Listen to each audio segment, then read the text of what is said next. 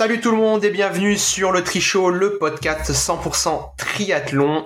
Je ne suis toujours pas Julien Paquet puisqu'il est toujours en vacances décidément. La chaîne du triathlon, ça a l'air de bien payer pour avoir des vacances aussi longues. Mais en revanche, quelqu'un qui ne prend jamais de vacances est avec nous. C'est Alex de Trim. Salut Alex, j'espère que tu vas bien. Qu'est-ce qui t'a marqué cette semaine ? Euh, salut à tous. Euh, le podcast, euh, c'est vraiment un format qui prend, qui permet de prendre du recul sur euh, chaque semaine. C'est la définition un peu. Euh, puis cette semaine-là, ben c'était vraiment pour le meilleur et pour le pire. Euh, le pire, ben pas la peine de le dire pour le moment. Vous avez sûrement déjà deviné. Puis le meilleur, ben c'est Jeanne Lehair, la boss. En tout cas, euh, ça faisait vraiment plaisir à regarder à la télévision, même si euh, y avait des feux d'artifice tout autour. Eh ben, on accueille donc Jeanne Lehair avec nous, la toute récente championne d'Europe de triathlon. Ouais, bah, bonne présentation par Alex, euh, merci. Je sais pas trop comment rebondir là-dessus. Euh, parce qu'ils le disent, euh, je vais finir par y croire. Mais euh, bah, sinon, bonjour tout le monde et j'espère que vous avez passé un aussi bon week-end que moi. Et pour parfaire euh, ce plateau de chroniqueurs, euh, moi je suis trop content, du coup, on a l'occasion de le faire ensemble ce coup-ci euh, avec euh, Mike et Groz. Salut Mike, comment tu vas ? Bah écoute, je vais bien, moi aussi ça me fait plaisir de te voir et de t'entendre, ça faisait vraiment longtemps et du coup bah cette semaine je suis je suis je suis fier d'être suisse parce que pour une fois, on a fait plus de médailles que les Français euh, sur un championnat d'Europe. Donc euh, voilà, tout content et puis heureux de participer avec vous euh, pendant cette heure-là. Ok, donc ça commence déjà à brancher en fait. J'avais oublié que la Suisse était un pays européen. Ah, ça démarre comme ça. Et je te signale que la Suisse a aussi plus de médailles olympiques que la France, hein, juste au passage, comme ça. Euh, est-ce qu'elle les a vraiment gardées ? Ça, c'est un autre sujet. Euh, en tout cas, nous, on va remercier euh, directement euh, ce coup-ci le contributeur Buy Me a Coffee de la semaine. Euh, d'ailleurs, il avait une question pour nous. Euh, c'est toi qui as relevé, Jeanne. Alors oui, le contributeur de la semaine, c'est Benjamin qui nous a offert cinq cafés et qui nous dit « Salut à l'équipe, un plaisir de vous écouter toutes les semaines. Petite question sur l'Ironman d'Hambourg, pourquoi Denis Chevreau n'a pas roulé sur son Van Rysel ?» Euh, je vais essayer d'y répondre parce que c'est une bonne question. Bon, en premier temps, euh, c'est sûr qu'il faudrait demander euh, la réponse à Denis. J'espère qu'on va pouvoir lui poser euh, prochainement. Euh, moi, je vais essayer d'expliquer d'un point de vue de l'industrie que je connais un peu. Euh, généralement, une usine, euh, elle va envoyer un cadre Euh, dès euh, la sortie du moule finalement. Euh, le cadre, il est dit comme cosmétique, ça veut dire que euh, il est envoyé à, euh, à la marque pour qu'ils puissent l'inspecter, et cetera. Mais ça veut pas dire que tu peux vraiment rouler le cadre parce que euh, l'usine, généralement, elle a pas encore fait tous les tests, euh, les tests de résistance et ainsi de suite. Euh, Fait que c'est probablement ça, c'est pour ça qu'on l'a vu en photo, qu'il a été roulé, mais pas tant que ça. Euh, peut-être que je me trompe, peut-être pas, mais le fait qu'il sera commercialisé dans un an, ça semble indiquer cela.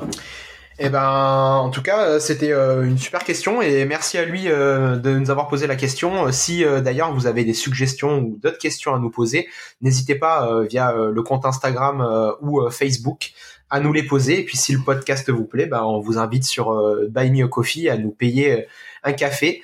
Je crois qu'en plus, Mike, t'es amateur de café comme de bière, il me semble, si je me rappelle bien. Donc je pense que ça te fera plaisir. Alors ouais, la tendance, elle s'est un peu inversée. Quand j'étais athlète, c'était le café, maintenant c'est plus la bière. Ouais, chaque chose en son temps. Hein. Euh, et ben on va démarrer euh, justement avec ce qui fait euh, l'actualité, ce qui a fait l'actualité de la semaine. C'est parti pour les actus.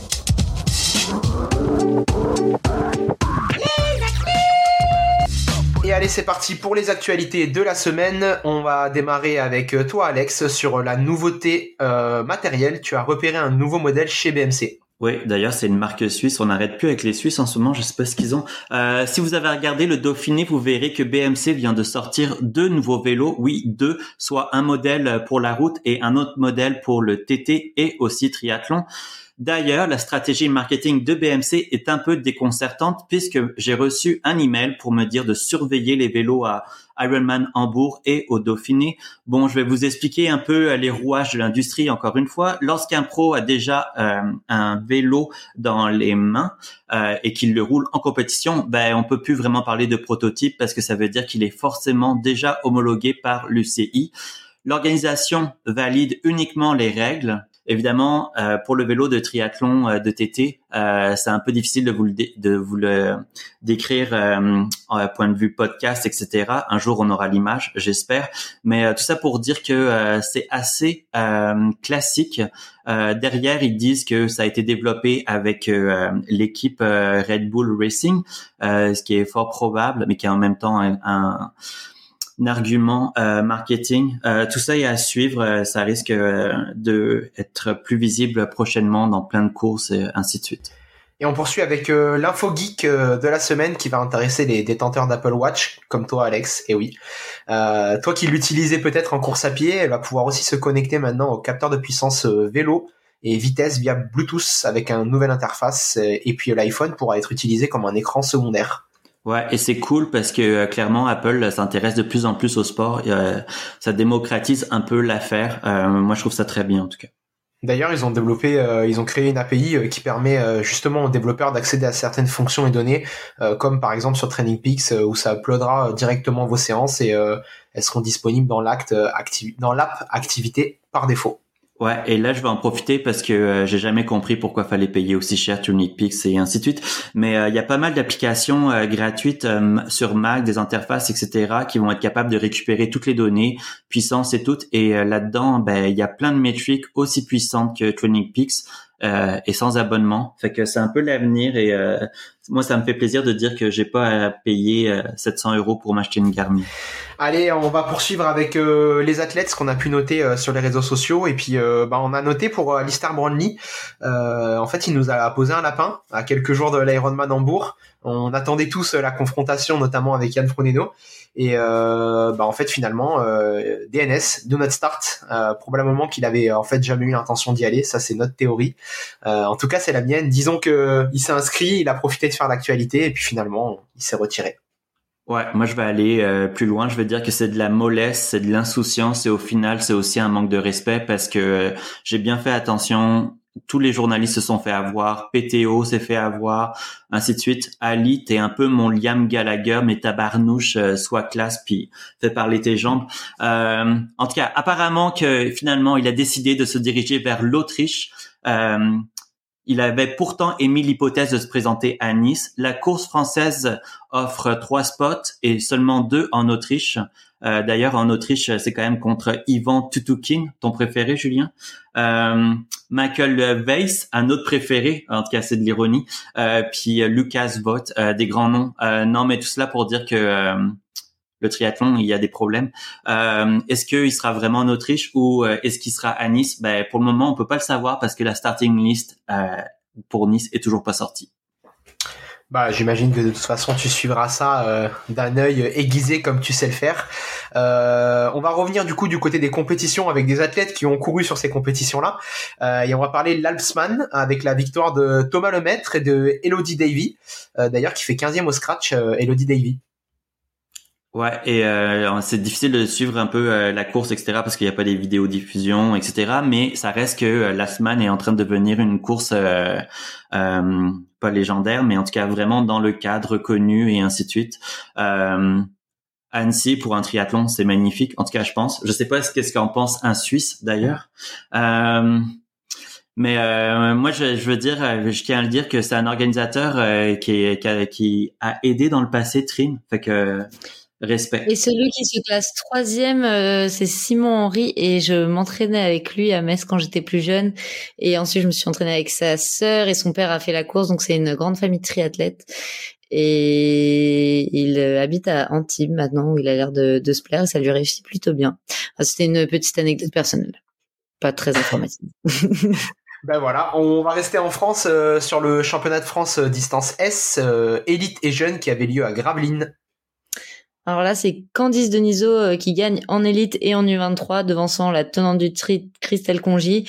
Et c'est une autre Pissiacaise qui prend la troisième place, Marie Vathiès. Donc là, c'était un podium full Poissy. Chez les hommes, presque la même chose. Euh, deux Pissiaquais qui finissent deux et trois avec Aurélien Raphaël et Antoine Duval. Mais c'est Louis Vitiolo de Saint-Jean-de-Mont qui l'emporte. D'ailleurs, on a eu un petit débat avec les athlètes de mon groupe cette semaine euh, sur le fait que, bah, en fait, les Europes de triathlon avaient lieu le même week-end que les France de triathlon et que, bah, de ce fait et sûrement d'autres faits, pas tout le monde joue le jeu euh, des championnats de France, et, et ça c'est dommage. Euh, au final, euh, un top trois euh, au scratch en élite, ça donnait un accès euh, aux European Cup, et euh, pas tout le monde a joué le jeu, donc voilà, bon, petit débat qu'on a eu là-dessus. Et euh, tu crois que je vais vraiment laisser passer cela? Parce que avant les championnats de France élite, ben c'était durant les grands prix. Je sais que c'était pas une formule parfaite parce que euh, on disait que la course allait être euh, perturbée par la présence des étrangers, et cetera. Mais avec le calendrier, les difficultés avec toutes les dates, et cetera, ça restait une formule convenable. Bah, ça a été d'abord, je crois, un événement euh, à part, et c'est peut-être à partir de deux mille treize.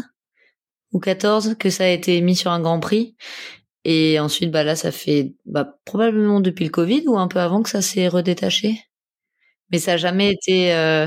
enfin jamais, je sais pas, mais en tout cas depuis que moi je peux être dans les catégories élites, à l'époque où je courais full française, euh, ça a jamais été des événements euh, ultra euh, importants ou pris en considération par la fédération en tout cas. Je, je, je reviens alors à, ma, à ma grande époque des Grands Prix, quand j'étais chez Poissy.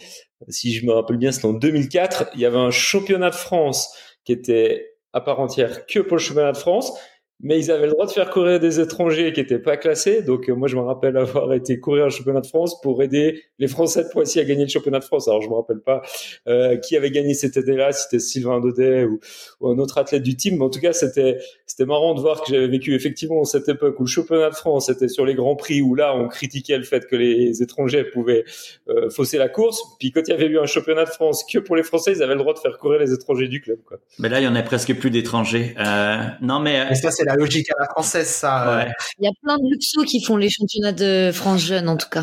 En tout cas, il y avait aussi une épreuve chez les jeunes. Euh, le championnat de France comptait pour des critères de sélection internationale. Euh, ça, c'est une bonne chose, je trouve, parce que au final, quand le calendrier le permet, la F F T fait le job pour inciter les jeunes aussi à faire les championnats de France, ce qui n'a pas toujours été le cas. Euh, vous avez, euh, vous pouvez retrouver d'ailleurs tous les résultats de ces championnats-là sur la chaîne du triathlon, euh, sur un petit post. Euh, on va pas forcément les énumérer euh, sur euh, ce podcast. Euh, moi, je vous conseille de revoir une chose que j'ai pu euh, que j'ai pu admirer. Euh, c'est le mano à mano euh, sur la course junior homme entre Nils Sergeri et Thomas Manel sur les trois derniers kilomètres à pied. Franchement, c'était énorme. Attaque sur attaque, euh, vent de face. Euh, vraiment une course euh, très euh, très combattue, et, euh, et c'était sympa à regarder, donc euh, voilà, moi je vous conseille de regarder ça. Quand tu nous as dit course spectaculaire, j'ai cru que tu avais parlé de ton petit protégé Mathis Margier qui enchaîne euh, les victoires avec euh, le Challenge Salou qu'il a gagné devant David McNamee ou Name, je sais pas comment on dit, et Charlie Quinn, je pense, et euh, Grace Tech euh, qui gagne chez les femmes devant Rebecca Clark et Barbara Riveros. Moi, ce qui me fait plaisir, c'est que t'es en train de parfaire ta culture sur le long. Bon, David, Ma- David McNamee, quand même, c'est un nom à connaître. Euh, je pense que Mike, t'as couru avec lui aussi. Euh, c'est, c'est un nom qu'il faut que tu connaisses, que tu connaisses, euh, Jeanne. Mais je me suis rendu compte que je suivais de plus en plus le long quand c'est moi qui vous avais annoncé que Neumann ne participerait pas à Hambourg en avant-première. Mais euh, tu le dis pas trop, euh, Julien, mais euh, moi j'ai remarqué un truc, c'est que ton protégé, ça serait l'athlète qui a marqué le plus de points P T O depuis le début de l'année. Bah écoute, tu me l'apprends. Euh, je sais qu'il est vingt-troisième ou vingt-quatrième, je sais plus, au classement P T O, mais bah tu me l'apprends, tant mieux. Euh, mais maintenant c'est bon, il va se reposer un petit peu et... Euh, et ça va ça va être bien.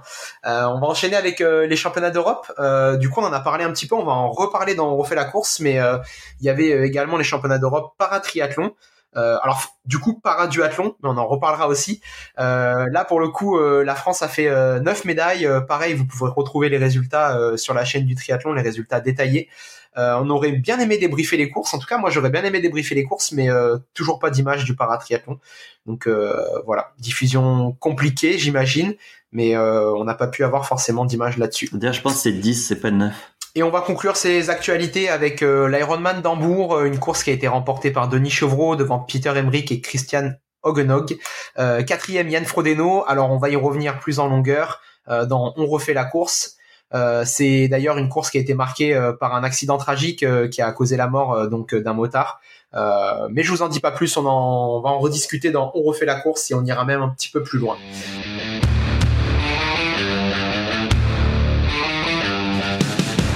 On refait la course.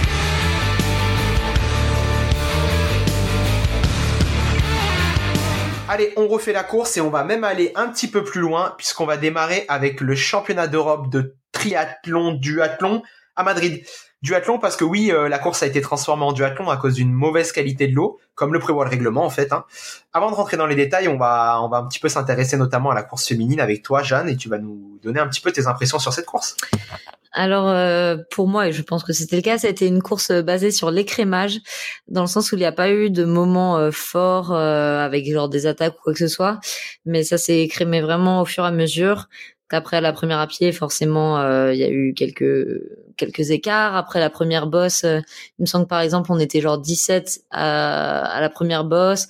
Le deuxième tour, euh, on n'était plus que quatorze. Après, on était douze. Après, bref, ça arrêtait pas de sauter. Il y a aussi euh, quelques, il y a eu quelques chutes euh, dans le cinquième tour. Notre, enfin, là, je parle pour le groupe de tête euh, qui a mis euh, Kate Wolf et euh, et Claire Michel euh, bah, qui du coup ont été prises dans la chute et ont dû finir les trois derniers tours euh, que toutes les deux.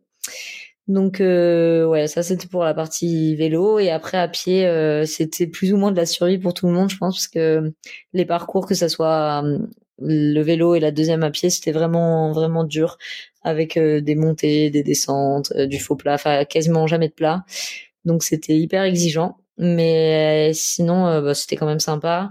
Euh, le site de course était sympa dans le sens où, bon, avec ses inconvénients, hein, mais c'était en, en plein centre-ville, donc c'était à côté du Palais Royal, c'était vraiment, vraiment joli. Même si j'avoue, pendant la course, j'ai pas fait plus attention que ça. Mais l'après-course et les images, même, euh, j'ai un peu vu après, euh, c'était quand même grandiose, mais ça a un prix. Et là, en l'occurrence, c'était celui de ne pas nager. Un parcours atypique, donc, tu l'as dit, avec une bosse à vélo. Et euh, bah, avant de passer à ce qu'on a vu et ce qu'on n'a pas vu, euh, comment on dit euh, pour les Luxembourgeois? Parce que pour les Français, on fait cocorico, mais pour les Luxembourgeois, on dit comment? Parce qu'on peut rappeler que t'es la nouvelle championne d'Europe de triathlon quand même. Mm-hmm. je, je ne sais pas. Je sais pas si c'est un truc. Parce que je peux te dire que Kikeriki en, en allemand on dit Kikeriki, mais du coup je sais pas si en luxembourgeois ça prend plus le côté français ou allemand. Enfin, bah, en tout cas c'est, c'est toi qui remporte la course, Jeanne, et euh, bah, félicitations déjà, parce que euh, franchement euh, un titre de championne d'Europe, euh, bah voilà, c'est dans la poche, ça mm-hmm. y est, c'est fait. Euh, tu t'imposes devant euh, Lisa Tertsch, euh, l'allemande, euh, oh, qui t'a quand même donné du fil à retordre. Euh... Et j'ai vraiment cru qu'elle allait gagner d'ailleurs.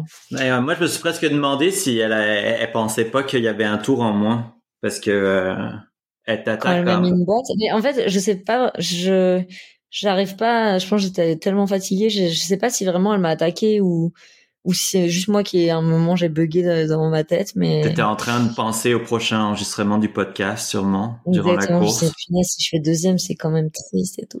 Mais ouais non mais ouais bah c'était, mais ça se regardait beaucoup, je pense que vraiment on a Bon, déjà, on n'a pas couru très vite à cause du parcours.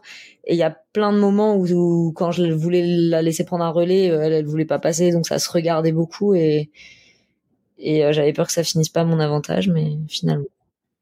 D'ailleurs, ça a failli ça, profiter ouais. à, à Katia Tschär, qui fait euh, troisième, euh, la Suissesse. Euh, comment on dit cocorico en Suisse, euh, Mike? Alors, nous, on dit euh, c'est tip-top.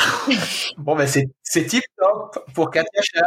Euh, du côté des Françaises, euh, on peut noter Audrey Merle septième, Mathilde Gauthier vingtième, Sandra Daudet onzième et euh, Léa Coninx qui a été victime d'une crevaison qui n'a pas fini la course.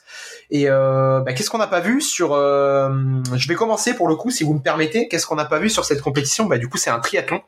Euh, je vais vous expliquer pourquoi c'est une bonne chose. Euh, parce que ça on peut en faire douter certains. Euh, en fait, ce qui s'est passé, c'est que... La veille de la course, euh, l'avant-veille de la course, lors des reconnaissances euh, pour le paratriathlon, lors de la swim femme, euh, certains membres du staff, euh, en faisant le tour du lac, euh, ont pu voir des, des rats morts tout simplement dans le lac, mais en, en grand nombre. Et donc du coup, euh, ils se sont posé la question euh, bah, par rapport à la qualité de l'eau. Ils l'ont fait remonter à Europe Triathlon, puisque c'est Europe Triathlon qui organise. Et euh, de ce fait, la, la swim femme a été annulée pour les paratriathlètes. De nouvelles analyses ont été faites de l'eau, et euh, finalement les qualités n'étaient pas très bonnes. Donc euh, les paratriathlètes triathlètes ont fait un duathlon. Le lendemain, rebelote, euh, au briefing, qu'est-ce qui est dit aux athlètes? Et ça, c'est quand même magnifique. C'est euh, demain, ce sera un triathlon, mais euh, si vous ne prenez pas le départ, euh, c'est pas grave, vous ne serez pas pénalisé. Parce que si tu ne prends pas le départ d'une compétition, euh, tu as tes sanctions par World Triathlon, alors que tu es prévu sur la compétition. Et donc, du coup, Europe Triathlon euh, aurait supprimé les sanctions. Bah, moi, j'ai surtout entendu que pendant le briefing, ils nous ont mis, ils ont mis des... Des, les chiffres de la qualité de l'eau, et ils ont dit que c'était impeccable alors que c'était déjà très très limite quoi. et c'était euh, avant euh, le drame. Et donc là, c'est le moment où je peux ressortir ma phrase préférée. Une de mes phrases préférées, c'est que quand il y a un doute, il n'y a pas de doute. Donc, mmh. euh, selon moi, s'il y a un doute sur la qualité de l'eau, en fait, faut pas prendre le risque. Il y a un truc qu'on a oublié, et ça, c'est une de tes phrases préférées, Alex.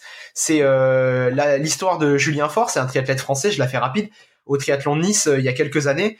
Euh, il a plu un gros orage juste avant euh, le Grand Prix de Nice. Euh, beaucoup des égouts sont déversés à l'endroit où on nageait sur le Grand Prix. Moi, j'étais sur le Grand Prix. Je sais pas si tu y étais, Jeanne. C'était en quelle année? Euh, Parce que ça me parle, il y a une année où il a plu de ouf et on est tombé. Enfin, moi pas, mais deux mille seize par là. Ouais, bah, ça devait et, être... euh, beaucoup d'athlètes ont été malades. Euh, mmh. Moi, j'ai été malade pendant quarante-huit heures au lit, cloué et tout. Euh, mais il y a des athlètes qui ont été euh, encore plus malades que moi et que nous. Et c'est euh, Julien Faure, donc, qui a une leptospirose. Euh, c'est un truc dur à dire, mais en gros, c'est la maladie des rats. Euh, et voilà, qui euh, atteint notamment euh, les reins et euh, tout le système euh, rénal. Et euh, voilà, c'est une maladie qui est très handicapante et qui est, euh, qui est finalement euh, retrouvée assez souvent lorsque la qualité de l'eau n'est pas, euh, n'est pas très bonne. Euh, moi, ce que je voulais relever là-dessus, c'est euh, le positionnement, puisque finalement, c'est rendu en duathlon. Ce que je voulais montrer là-dessus, c'est le positionnement des fédérations, notamment françaises et euh, britanniques, qui ont déposé un recours la veille de la course pour que la course soit un duathlon. Et notamment euh, au niveau des Français, euh, la F F Tri avait interdit à ses athlètes de courir si c'était un triathlon. Donc moi, je salue cette prise de position. On peut être d'accord ou pas d'accord, mais euh, encore une fois, je trouve que quand il y a un doute, il n'y a pas de doute. Donc je salue cette prise de position. En fait, on a reçu un mail le samedi soir, je crois vers vingt et une heures, nous disant bon bah c'est bon, ça sera, ça sera un tri. Et j'avoue que moi, j'en avais parlé avec bah, d'autres athlètes et d'un côté, je me disais, bon, je, c'est sûr que l'eau, euh, vu comment ils ont tardé à nous donner des résultats, l'eau est pourrie. Mais pour la com ou pour je ne sais quoi, ils vont nous faire faire un triathlon. Bon, il y en a qui préféraient ça et être malade pendant quelques jours. Moi, ça, j'avoue, si ça aurait été deux jours de maladie, je dis pas, mais si c'était pour me retrouver avec la maladie du rack, dont j'ai oublié le nom, j'ai pas très, très envie. Mais, euh, mais après, le, le dimanche matin, du coup, euh, à huit heures six exactement, nous avons reçu un nouveau mail disant, euh, que finalement ce sera un petit dû. Donc euh, c'est, je pense que c'est vraiment grâce euh, aux fédérations qui ont fait un peu le forcing, puisque je pense qu'au niveau euh, des instances ou je ne sais quoi, organisation, ça les faisait chier forcément, mais comme tout le monde, de passer en dû. Mais euh, mais ils voulaient, ils auraient préféré garder un tri, euh, quitte à nous mettre euh, dans de mauvaises postures. Mais la règle, elle devrait être, euh, elle devrait être claire, hein, dans tous les endroits. Si durant l'année le monde il nage pas là, on devrait jamais dire que ça va être bon pour les triathlètes, là. Parce que, tu sais, c'est comme... Bah après, je sais pas si on nage ou je sais pas si c'est interdit ou pas, mais en tout cas, le lundi, j'ai, j'ai roulé autour, enfin, un peu, et j'ai vu des barques ou ouais, des... Ouais, mais ça, c'est différent, ça. C'est pas un, un lac ou... Non, mais je veux dire, au moins, les gens sont pas, genre, ouais. se tiennent très éloignés de la... du périmètre. C'est un peu comme faire un triathlon à Sartrouville quand tu sais qu'il y a jamais eu personne qui s'est, euh, qui, euh, qui nage là, dans la Seine, en tout cas. Mais euh, je félicite la F F Tri, bon point. Putain, bah là, euh, épisode à noter d'une pierre blanche. C'est rare. Appréciez-le parce qu'il n'y en aura pas beaucoup. Un autre impact euh, sur le fait que ce soit passé non, en duathlon, ouais. c'est que euh, au niveau des points euh, pour le ranking mondial et pour le l'Olympic ranking et pour le ranking W T C S, euh, soixante-quinze pour cent des points ont été pris en compte. Donc euh, des, des points minorés de vingt-cinq pour cent. Ouais, ça, en vrai, c'est un peu la def. Enfin, après, je comprends parce que bah, c'était pas un triathlon et ça peut changer euh, les dynamiques. Euh, ça, ça peut avantager et désavantager certains athlètes. Mais donc, je, je comprends surtout sur des W T C S, des Coupes du Monde continentales, parce que parce que c'est du one shot, on va dire. Mais là, en fait, le truc où je trouve ça un peu injuste, et moi, je vais pas me plaindre parce que j'ai quand même eu pas mal de points. Je l'aurais dit euh, quoi qu'il arrive. Mais ce que je trouve un chouïa injuste, euh, c'est que au final, ce championnat il est continental et que les autres, ils vont avoir leurs championnats continentaux.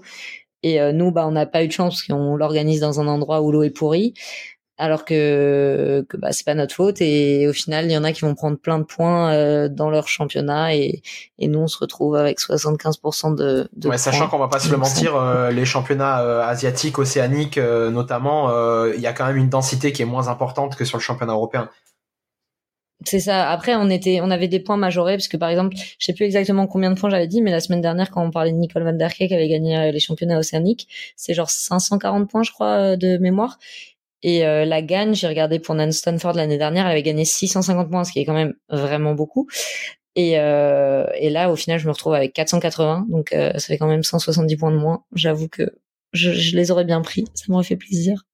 Mais bon, c'est comme ça. Mais euh, ils t'ont pas retiré ton argent. En tout cas, ils t'ont pas, euh, ils retirent pas vingt-cinq pour cent. J'avoue que j'ai fait la réflexion à quelqu'un en disant bon, à mon père, je crois, j'ai dit bon, pour le coup, je vais faire à la limite soixante-quinze pour cent de points et cent pour cent de price money. Fait que tu vois, là, t'es dans la méthode française, euh, travailler moins, gagner plus, en tout cas. Bah, j'ai travaillé autant et, et j'ai, j'ai la somme, euh, ça va. On enchaîne avec ce qu'on n'a pas vu euh, également, euh, Alex. Euh, ce qu'on n'a pas vu, ben moi je suis en mission, euh, c'est ma nouvelle lubie. Euh, j'ai vu, en tout cas, on n'aurait pas voulu voir des poteaux en plein milieu du parcours. On n'aurait pas voulu voir des, bé- des morceaux de béton pas protégés. En tout cas, plein de trucs sur le parcours vélo qui n'allaient pas en, en... Je sais pas, non, mais moi, je veux dire, non, mais à l'eau, à la Nabila, dans le sens qu'il y a un moment, il va y en avoir un accident, puis, tu sais... Pour moi, World Triathlon, E T U, c'est des gages de qualité, de, de cahier des charges et tout. Puis, c'est, en tout cas, c'est dangereux. C'est, ça m'attriste.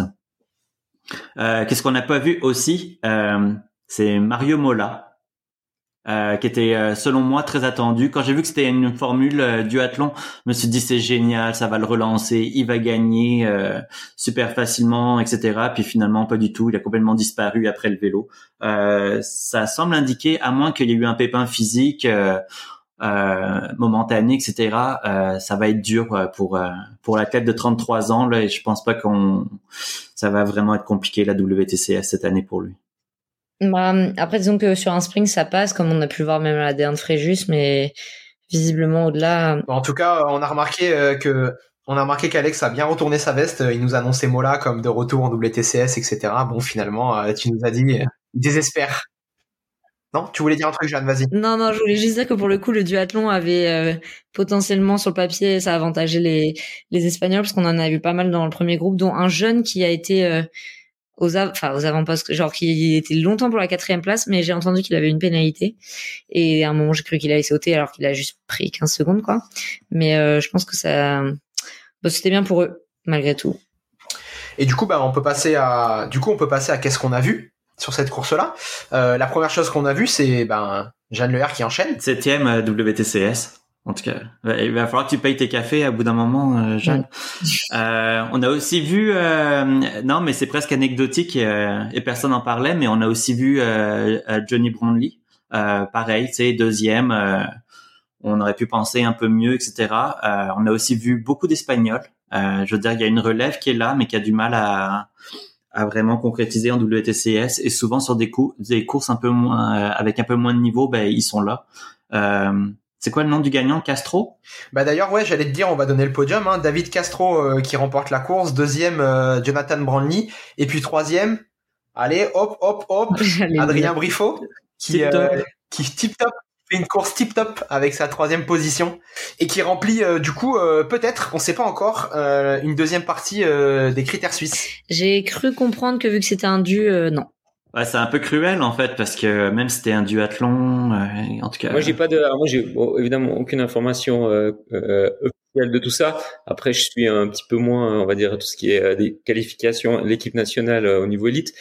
Après, moi, la question que j'ai, alors moi, j'ai, j'ai aussi le souvenir d'avoir eu des, des formats qui ont changé, mais maintenant, Jeanne, avec, euh, on va dire, du fair play et puis euh, du recul, est-ce que tu penses que ça aurait vraiment changé euh, les podiums euh, si ça avait été un triathlon? C'est un peu la question que je me pose de l'extérieur. Bah, honnêtement, et je dis pas ça parce que j'ai gagné, euh, je pense pas. Genre, euh, alors forcément, il y a eu...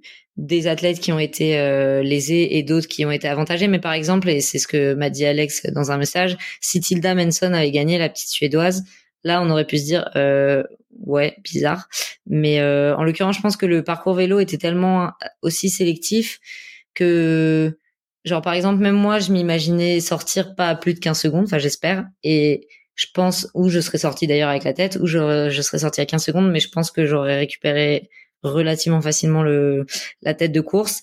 Et genre bah chez les garçons on voit Adrien, il a déjà fait de très belles performances rien que cette saison. Johnny Bruni, bon bah on présente plus. Castro, il a quand même déjà gagné ou du moins fait des podiums en Coupe du Monde. Euh, sur W T C S, je sais pas s'il a déjà validé quelque chose de vraiment fort. Peut-être qu'il y arrive en deux mille vingt-deux, non? Bon bah pas lui, mais enfin euh, c'est pas c'est pas des inconnus, il y a il n'y a pas eu des grandes surprises euh, sur sur les podiums, peut-être Katia, mais encore que elle est jeune et surtout euh, elle a déjà quand même fait des, des très belles choses aussi. Elle, c'est peut-être une des personnes que ça a avantagé, mais elle aurait, franchement, elle aurait peut-être fait la même chose sur un tri. Et je dis pas ça parce que c'est ma copine. Genre, je... ouais, finalement, il n'y a pas eu de hold-up sur, euh, sur la course. Non, c'est euh... ça. Et je pense qu'en fait, elle était euh... tellement difficile, quoi qu'il arrive, que les écarts natation auraient été vite... Euh... Parce qu'après, forcément, peut-être euh, que ça a créé une fatigue dans les jambes que la natation n'aurait pas créée. Et du coup, le vélo a été rendu plus dur par rapport à ça. Mais moi, je pense que le vélo a d'ailleurs été rendu plus facile à cause de la difficulté de se préfatiguer à pied. Je pense que ça aurait envoyé beaucoup plus fort dès la première bosse à vélo sinon, et ça, ça aurait fait peut-être encore plus vite sauter des nageuses qui roulent moins bien ou quoi que ce soit. Mais honnêtement, je pense que ça n'a pas changé grand-chose. Tu parlais de la difficulté de la course. Euh, fun fact, il euh, y a exactement le même nombre de finishers et de finisheuses sur la course, ah oui. euh, au nombre de trente-neuf. Et juste pour la petite histoire, euh, du coup, ça veut dire que dix-sept filles euh, n'ont pas fini la course ou pris le départ de la course, et vingt-cinq hommes n'ont pas fini la course ou pris le départ de la course. Donc ça comprend les lapés, les do not start ou do not finish. Voilà, ce qui illustre bien au final ce que tu disais sur la difficulté de la course, je pense, euh, Euh, qui était vraiment mmh. importante. Euh, voilà, on va passer à l'Ironman d'Hambourg. Ah, mais attends, euh, c'est, c'est juste euh, un truc parce que je peux pas m'en empêcher. Euh, il y a le bilan des Français, comme a dit euh, Mike tantôt, zéro, zéro médaille euh, pour la France, et cetera.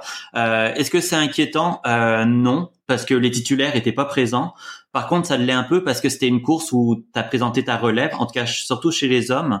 Et euh, selon moi, ben malheureusement, il y en a aucun qui a vraiment démontré, son, ben pas démontré son potentiel, mais qui a fait une course à la hauteur de leur talent parce qu'ils auraient dû être devant, en tout cas plus proche euh, que ça. Aussi, je trouve qu'il y a un double discours euh, parce que on aime ça, on met vraiment en valeur. En France, le championnat d'Europe, quand on le gagne et quand on n'est pas là, ben tout d'un coup, c'est plus une compétition importante. Ça revient toujours avec l'aspect du calendrier euh, uniformisé, que qui est un rêve qui doit exister et que on en reparlera.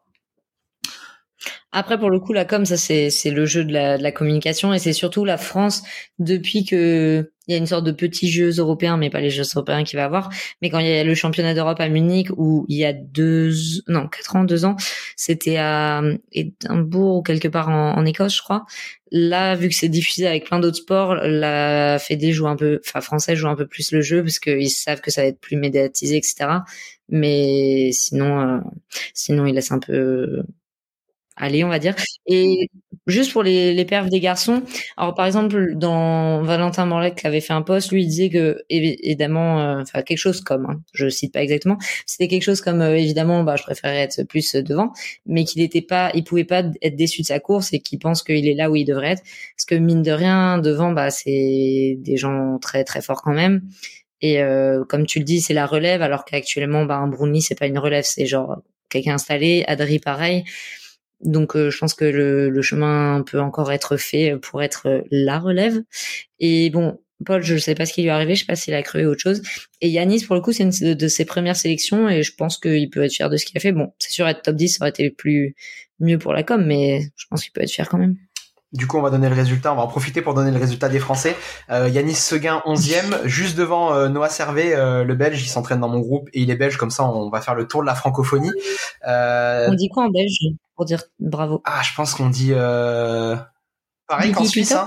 Pareil qu'en Suisse. Je lui demanderai et je le dirai sur le prochain podcast, sur le prochain épisode. Euh, quatorzième, Valentin Morlec. Et comme tu l'as dit, euh, did not finish pour euh, Paul-Georges Antoum. On peut également noter la quatrième place de Arnaud Mengal euh, du côté de la Belgique, une fois. Ouais. C'est, ça, c'est, c'est très bien. Chapeau. Est-ce que maintenant, on peut passer à l'Ironman d'Hambourg, Alex? C'est bon? Euh, non, parce que je tiens à dire que la Grande-Bretagne, l'Allemagne et l'Espagne, ils ont tous utilisé tous leurs spots, même à en demander plus. Alors que la France, elle en a laissé plein sur le tapis. Euh, par chance, euh, ça fait pas tant euh, reculer la France euh, point de vue euh, euh, qualification olympique, mais on laisse une opportunité aux autres de aller chercher le troisième dossard et on fera les comptes, mais ça serait intéressant.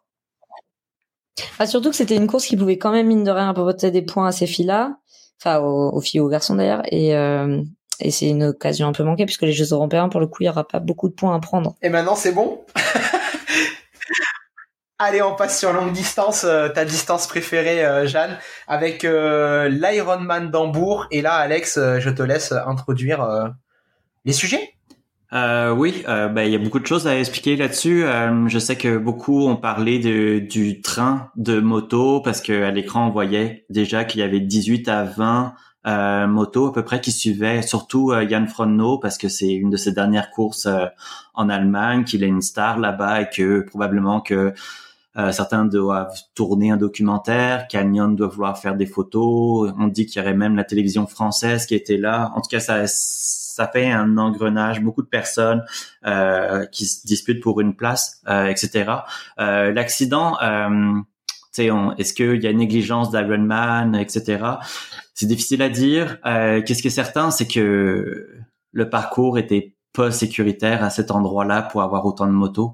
Euh, toi, Mike, je sais que tu as un regard aussi là-dessus euh, par rapport aux motards et leur comportement sur le parcours. Alors, évidemment, c'est, c'est dramatique pour notre sport, c'est dramatique pour les gens qui ont vécu cet événement et je pense que c'est aussi quelque chose pour les athlètes euh, qui est traumatisant de vivre l'accident entre le bruit, euh, bah, l'image de tout ça. Donc euh, là, vraiment, il ne faut pas relativiser euh, ce qui s'est passé là-bas par rapport à la discussion. Parce que finalement, nous, c'est une discussion qui est assez facile par rapport aux gens qui l'ont vécu. Maintenant, euh, voilà, pour avoir travaillé dans pas mal d'événements où il y a des motards qui doivent être impliqués dans un flux de compétition, il y a euh, le modèle World Triathlon où c'est très limité avec le nombre de motos. Et puis après, il y a le modèle Ironman et évidemment, le modèle Ironman, il est un peu plus performant sur le modèle économique. Et puis, c'est sûr qu'ils ouvrent un maximum de médias pour pouvoir vraiment diffuser une image large de l'événement Ironman.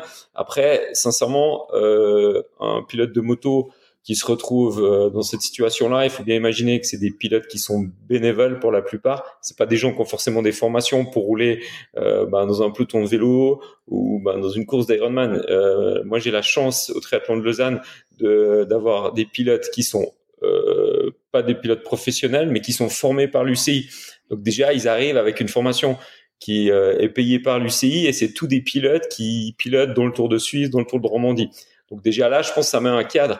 Et pour avoir discuté avec des gens qui ont aussi été pilotes sur des circuits Ironman, ce cadre-là, il n'est pas obligatoire sur Ironman. Donc, on peut vraiment se retrouver avec quelqu'un qui est juste passionné de moto et se dire, bah, moi, je fais bénévole. On sait qu'on cherche des bénévoles sur l'événement. Il arrive avec sa moto et il se retrouve dans un stress. Parce que quand il y a un essaim de motards comme il y avait à Hambourg, eh ben, c'est sûr qu'il y a beaucoup de stress pour le pilote. Et puis après, ben, le danger d'avoir des courses en bidirectionnel, sans marquage au milieu, c'est clair, c'est d'avoir un passager, un photographe, euh, un speaker, euh, un ancien champion qui met le stress au pilote et qui dit passe, passe, passe, je vais aller le voir au point suivant, faire ma photo et tout. Et on peut imaginer euh, quelqu'un qui se retrouve là, dans cet environnement-là, sans formation spéciale, ben, simplement partir, il n'y a pas de cône au milieu des lignes, tu pars et puis tu comprends rien à ce qui t'arrive, donc c'est, c'est, c'est, c'est triste. Après, c'est euh, vraiment remettre dans le contexte. Au Tour de France, il n'y a pas de pilote euh, bénévole qui se retrouve au milieu du peloton du Tour de France. Ceux qui ouvrent, bah, c'est l'escadrille euh, nationale. Et puis après, tous les pilotes qui font médias, eh ben, ils sont, ils sont formés par l'U C I ou par A S O. Après, moi, j'ai vécu des situations sur Ironman, plutôt, euh, pour en parler, où euh, sur des motos, il y a des photographes qui sont les managers de certains athlètes qui passent, qui sont prêts à couper, faire n'importe quoi. Donc, moi, j'avais des situations en Ironman, c'était, c'était à moi d'être prudent, puis pas aux motos. Donc, du coup, je pouvais pas en vouloir aux motards parce que c'était un bénévole qui se retrouvait là un peu par, euh, par passion, peut-être pour le sport, mais c'était surtout le passager qui mettait, qui mettait la pression. Donc, tout cet environnement-là fait qu'il y a eu un drame. Maintenant, il faut euh, essayer d'en tirer euh, des conséquences et puis encore améliorer euh, le paramètre de sécurité. Et après, on avait une discussion en off par rapport euh, au championnat du monde dans la grande finale de Lausanne. Moi, j'avais un cahier des charges qui était très strict de World Triathlon par rapport au nombre de motos qui tournaient sur le circuit. Mais après, moi, j'avais aussi les motos pour la production d'images. Et là, c'était un mandat qui était donné à la télévision suisse. Et typiquement, moi, mes motards et euh, euh, caméramans de la télévision nationale, ils s'estimaient un peu au-dessus des règles parce que ces messieurs filment aussi le Tour de Suisse ou le Tour de Romandie et du coup ils n'avaient pas pris le temps forcément de bien lire le cahier des charges de World Triathlon. Et typiquement en, en triathlon, il y a une règle, il n'y a aucun motard qui est en mouvement dans la zone de transition euh, quand il y a des athlètes qui se changent. Et moi, euh, les, les gars de la R T S, ils n'avaient aucune idée euh, combien de tours il y avait tout ça. Et quand il y a eu les athlètes qui se sont changés, je ne me rappelle plus quelle course c'était, euh, il y a les athlètes qui sont en train de mettre les vélos, de partir à pied, puis un motard qui, qui passe plein de balles au mieux. Euh, bah, c'est comme ça qu'arrivent des accidents. Donc après, y a-t-il une solution miracle ? Je pense pas, parce qu'on doit vivre avec du bénévolat. Mais après, bah, c'est sûr qu'il faut vraiment pas reproduire une situation comme ça dans le futur. par rapport à ce que tu dis, Mike. Euh, en fait, euh, j'ai regardé du triathlon tout le dimanche, donc les championnats d'Europe, euh, Ironman, euh, vraiment ça a duré toute la journée quasiment. Et lundi matin, quand je me suis levé, j'ai vraiment eu cette espèce de, de sentiment de... En fait, j'ai l'impression qu'on est un sport amateur, d'amateur, mais qui se la joue à être des professionnels. Sur certains aspects, j'ai vraiment l'impression qu'on est comme un sport professionnel, que ce soit les primes de course, les diffusions T V, les photos, ce que tu dis, la chaîne des motos, et cetera. Mais au final, quand tu regardes dans la réalité des choses, quatre-vingt-quinze pour cent des triathlètes, ils gagnent pas le SMIC. Euh, la plupart, ils ont pas un statut professionnel. Et quand on parle des athlètes, je parle aussi des organisateurs. Il y a des, des conneries qui sont faites, en fait. Quand, quand on voit sur Madrid euh, les conneries qu'il y a sur le parcours, euh, euh, pour la qualité de l'eau, bah, c'est souvent border. Là, on parle des motos. Euh, moi, la question que j'aimerais vous poser, c'est est-ce qu'on est un sport professionnel ou est-ce qu'on est un sport amateur ? Est-ce qu'il faut qu'on choisisse l'un ou l'autre ? Et est-ce que ça a un impact sur euh, finalement la sécurité des concurrents et, et pour éviter des drames comme il vient de se passer, en fait ? Bah, c'est sûr qu'il y, y, y, y a le discours, la vitrine qui est offert par le politicien, euh, peut-être par le partenaire euh, si c'est un partenaire important. Puis après, il y a la réalité opérationnelle, bah, de qu'est-ce qu'on a à disposition pour délivrer une compétition. Et ça, c'est vraiment euh, mon quotidien dans, dans, dans l'événementiel sportif, c'est, c'est, c'est d'être confronté au fait assez du discours-là. Et euh, sincèrement, bah, depuis le, ça fait plus de trente ans que je suis dans l'environnement du triathlon. Euh, je trouve que c'est un miracle qu'on n'ait pas plus d'accidents euh, mortels. Et euh, entre la partie de natation, où c'est quand même euh, toujours, toujours euh, très compliqué de sécuriser les plans d'eau, la partie vélo avec tous les obstacles et puis tout l'environnement, puis même à pied. Après aussi, on peut, on peut avoir, il euh, y, y a quand même peu de coups de chaud. Il y a, y, a, y a vraiment un environnement qui est à risque dans le triathlon. Maintenant, moi, j'ai envie de dire que le triathlon mérite d'être un sport professionnel avec un environnement euh, dédié aux athlètes, sécurité et qui gagnent leur vie. C'est un sport qui mérite ça. Maintenant, où on en est aujourd'hui, c'est un peu plus discutable. Je pense que tu résumes ça parfaitement. Euh, je, je reprends la balle en disant que j'ai écouté le podcast de Slotwitch euh, qui a eu l'honneur d'avoir euh, Andrew Messick. En fait, cette entrevue-là, elle était très attendue. Le parce C E O que dans... de, du coup de Ironman. Hein. Ouais. Euh, dans, en fait, dans toutes les reproches qu'on a entendues, et cetera, tout le monde parle pourquoi la course n'a pas été arrêtée, pourquoi la web diffusion n'a pas arrêté. Euh, il y a eu beaucoup de questions et finalement, ben, ça prend du temps pour avoir les réponses. Et là, il s'est pas défilé. Euh, en gros, pour résumer, la course, elle a continué parce que il cons- les autorités ont décidé que la course était encore sécuritaire et que c'était plus simple de la continuer. Euh, ils avouent qu'ils se posent encore la question, et cetera. Ils ont avoué que c'était la première fois qu'ils se retrouvaient face à cette situation-là, dans le sens que euh, des morts durant les courses, ça existe, mais là, ils étaient devant les caméras et que euh, c'est très problématique, euh, ainsi de suite. Aussi, euh, ils parlent d'une lenteur de réponse par respect finalement pour la famille, parce qu'ils considèrent que c'est pas par la télévision, et cetera, que ces personnes-là doivent l'apprendre. Ça, c'est un peu discutable, et cetera. Euh, mais que il euh, y avait dans les passages qui sont assez intéressants et que euh, je connais bien ça, euh, la culture américaine, nord-américaine, entreprise, et cetera, où tout est très euh, discours légal. Euh, disons que euh, il va, il a dit clairement qu'il y avait euh, une erreur du conducteur, sans évidemment l'accuser, et cetera, mais en se protégeant, en disant que le protocole, il lui permettait pas de faire ça, mais que euh, ils étaient déjà en réflexion et qu'il y avait pas mal de pistes euh, qu'ils voyaient et que nous, on voit déjà euh, clairement. Euh, ben, c'est tout l'aspect euh, comme parcours, dans le sens, est-ce qu'on fait des courses là où on sait que les parcours sont déjà pas sécuritaires et que finalement, ben, ces accidents-là, euh, il y a un peu de négligence, dans le sens que si tu as des endroits qui sont dangereux, euh, trop étroits, et cetera, pour recevoir euh, des courses, ben, forcément, il y a des problèmes.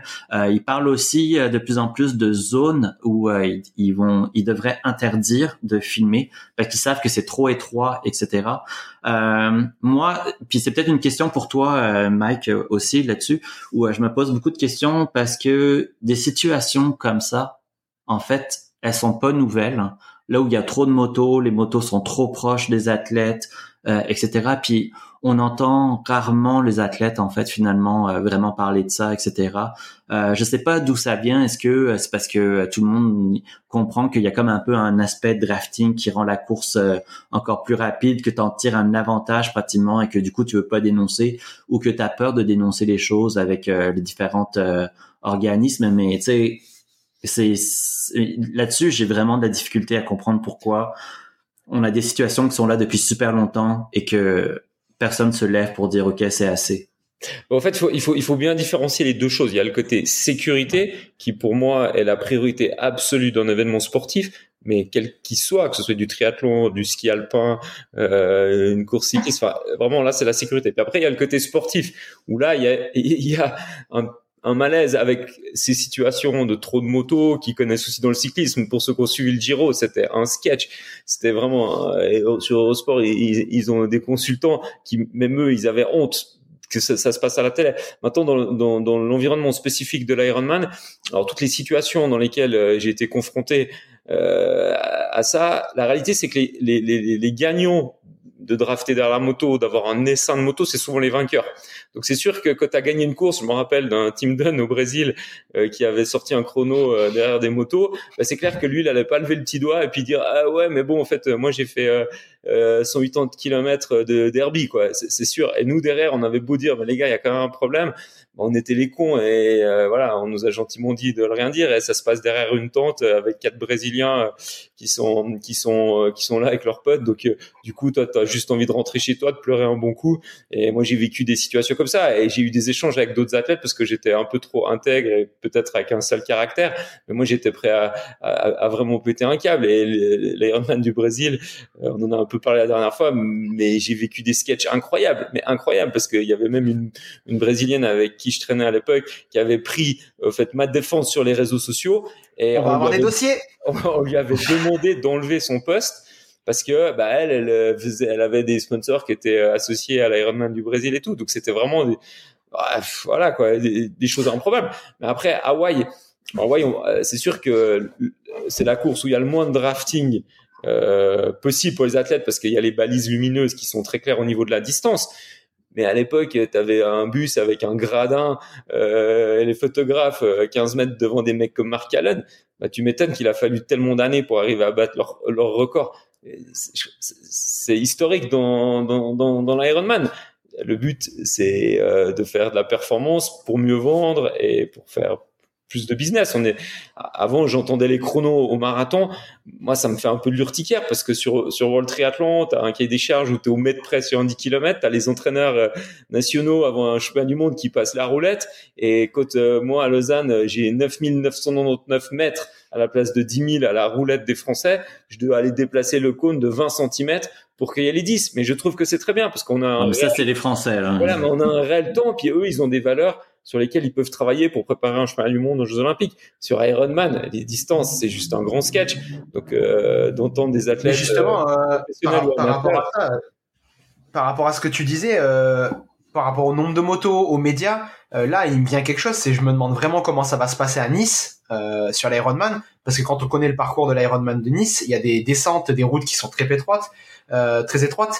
Euh, même les montées, euh, c'est des petites routes de l'arrière-pays niçois. Comment, comment ça va pouvoir se passer et qu'est-ce qui pourrait être mis en place pour que ça se passe mieux?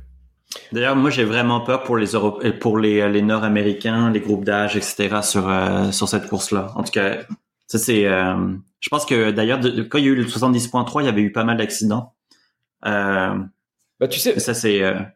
pour un événement, pour augmenter ta visibilité, tu donnes des accréditations presse à tout le monde. La moindre petit blogueur, blogueuse avec un compte Insta, tu lui donnes... Wow, wow, wow, wow, wow, là tu... C'est clair, c'est de la diffusion gratuite. Donc, ouais. euh, à un moment donné, si tu mets sur des motos, euh, euh, si tu as cinquante motos à disposition et que tu donnes des accréditations presse à plus ou moins tous ceux qui se considèrent comme euh, une presse X ou Y, eh ben, tu te retrouves dans des situations comme ça. Mais par contre, en termes de diffusion et de retentissement de ton événement, bah, tu peux pas faire mieux. Après, euh, un Ironman... qui se veut, bah, safe au niveau des athlètes, éthique au niveau du sport, bah, t'as un diffuseur et ce diffuseur donne libre de droit les images et les médias, ils récupèrent les images qui ont été produites par un diffuseur. Et comme ça, t'évites d'avoir trop, trop de monde. Parce qu'après, là, on parle de photographes, ça, mais après, il y a encore les arbitres, il y a encore des gens qui sont aussi là pour faire respecter la course, quoi.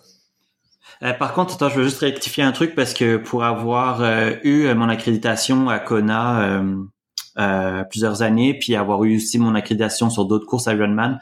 Euh, à Kona, il y a vraiment très peu de photographes qui ont le droit d'avoir une moto, et même, on, en fait, on est interdit. La presse est interdite sur le parcours à part quelques endroits. Euh, genre, t'es obligé de prendre un bus et ainsi de suite. En tout cas, t'as pas le droit à ta moto. Par contre, si tu vas sur un autre Ironman, euh, là, on va te fournir la moto et tu vas pouvoir faire ce que tu veux avec le pilote de moto. Tu peux lui dire de, d'aller de super proche, et cetera. Euh, ça va passer.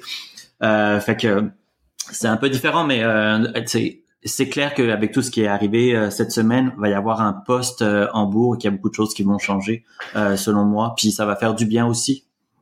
Si on veut, on va devoir conclure sur ce sujet et c'était important de, d'en parler. Et je pense que pour résumer, si vous deviez euh, proposer, euh, allez, une chose qui devrait être mise en place pour les pour les prochaines éditions, euh, qui pourrait contribuer à éviter ça. On ne demande pas de solution miracle, mais je pense que c'est important de s'engager un peu sur quelques solutions qui pourraient être possibles. Qu'est-ce que ce serait, euh, Mike et Alex ? Bah moi, de mon côté organisateur.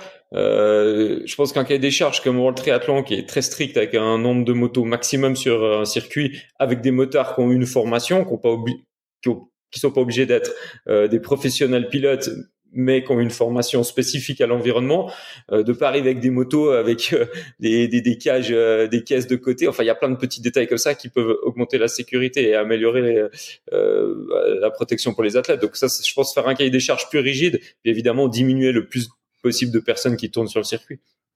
Et toi, Alex, qu'est-ce que tu dirais ? Euh, c'est une super bonne question. Moi, je pense qu'on s'est perdu. Ironman, avant, c'était très peu d'événements, euh, des courses comme euh, Lake Placid, et cetera. Euh, c'est des courses où les routes étaient vraiment fermées, puis il n'y avait pas de multi-lap. Là, on voit des affaires un peu folles, euh, tu sais, des parcours avec trois, quatre. Euh, euh, fait que tu le sais qu'il y a, il y a des endroits qui sont dangereux. Puis là où on s'est aussi perdu, c'est dans le pouvoir des images. Euh, qu'est-ce qui me fait... Puis je, je veux vraiment parler de ça.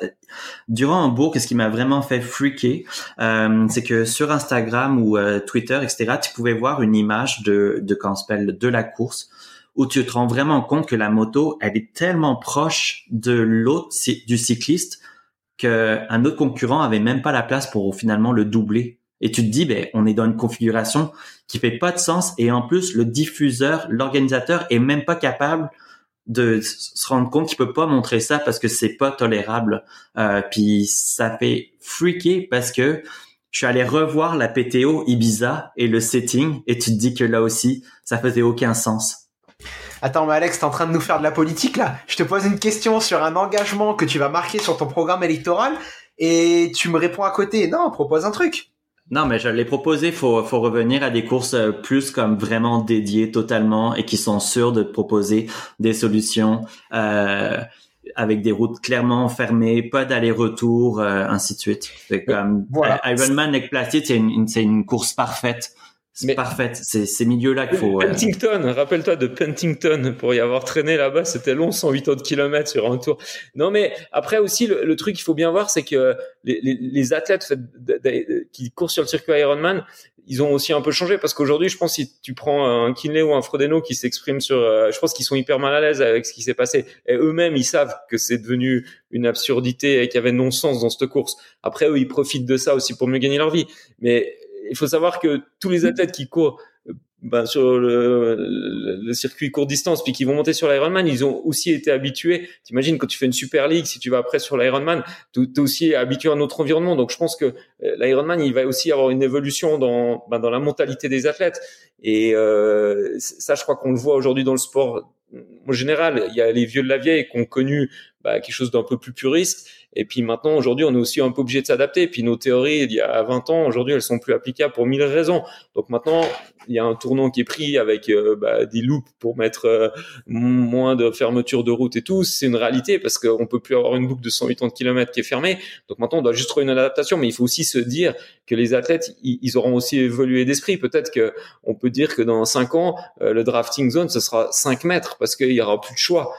Et puis, on aura un appareil de contrôle qui sera vraiment bien calibré avec ce cinq mètres parce qu'on n'aura vraiment pas le choix. Et t'imagines, quatorze mètres ou cinq mètres, comme ça va réduire aussi une longueur de, de groupe, de tête. Donc voilà, je, je pense qu'aujourd'hui, il y a, le sport, il, il a évolué et nos théories d'il y a trente ans ou vingt ans ou dix ans, elles sont un peu moins T'es en train de nous dire, ouais, que, en train de attends, nous dire je... que le triathlon il a changé en fait. Ouais, Julien, tu vas me détester là, mais euh, je, je vais donner un point euh, visionnaire parce que c'est c'est vraiment un truc important. Il y avait quelques semaines, on on, on trouvait ça un peu bizarre, mais Challenge euh, Roth avait dit que cette année euh, ils allaient euh, mettre le moins de motos possible sur le parcours euh, pour les médias et ainsi de suite, et qu'en fait il y aurait pas de médias du tout sur le parcours à part leur euh, leur diffusion. Euh, vu euh, qu'est-ce qui vient de se passer à Hambourg, ben ils avaient totalement raison, puis ils ont été précurseurs, puis félicitations à eux. Comme quoi, euh, en fait, il devait y avoir des... Tu sais, euh, on, ça paraissait une surprise, mais ça voulait dire clairement qu'il y avait des pros qui, qui en parlent de ça et qu'ils ont fait changer les choses.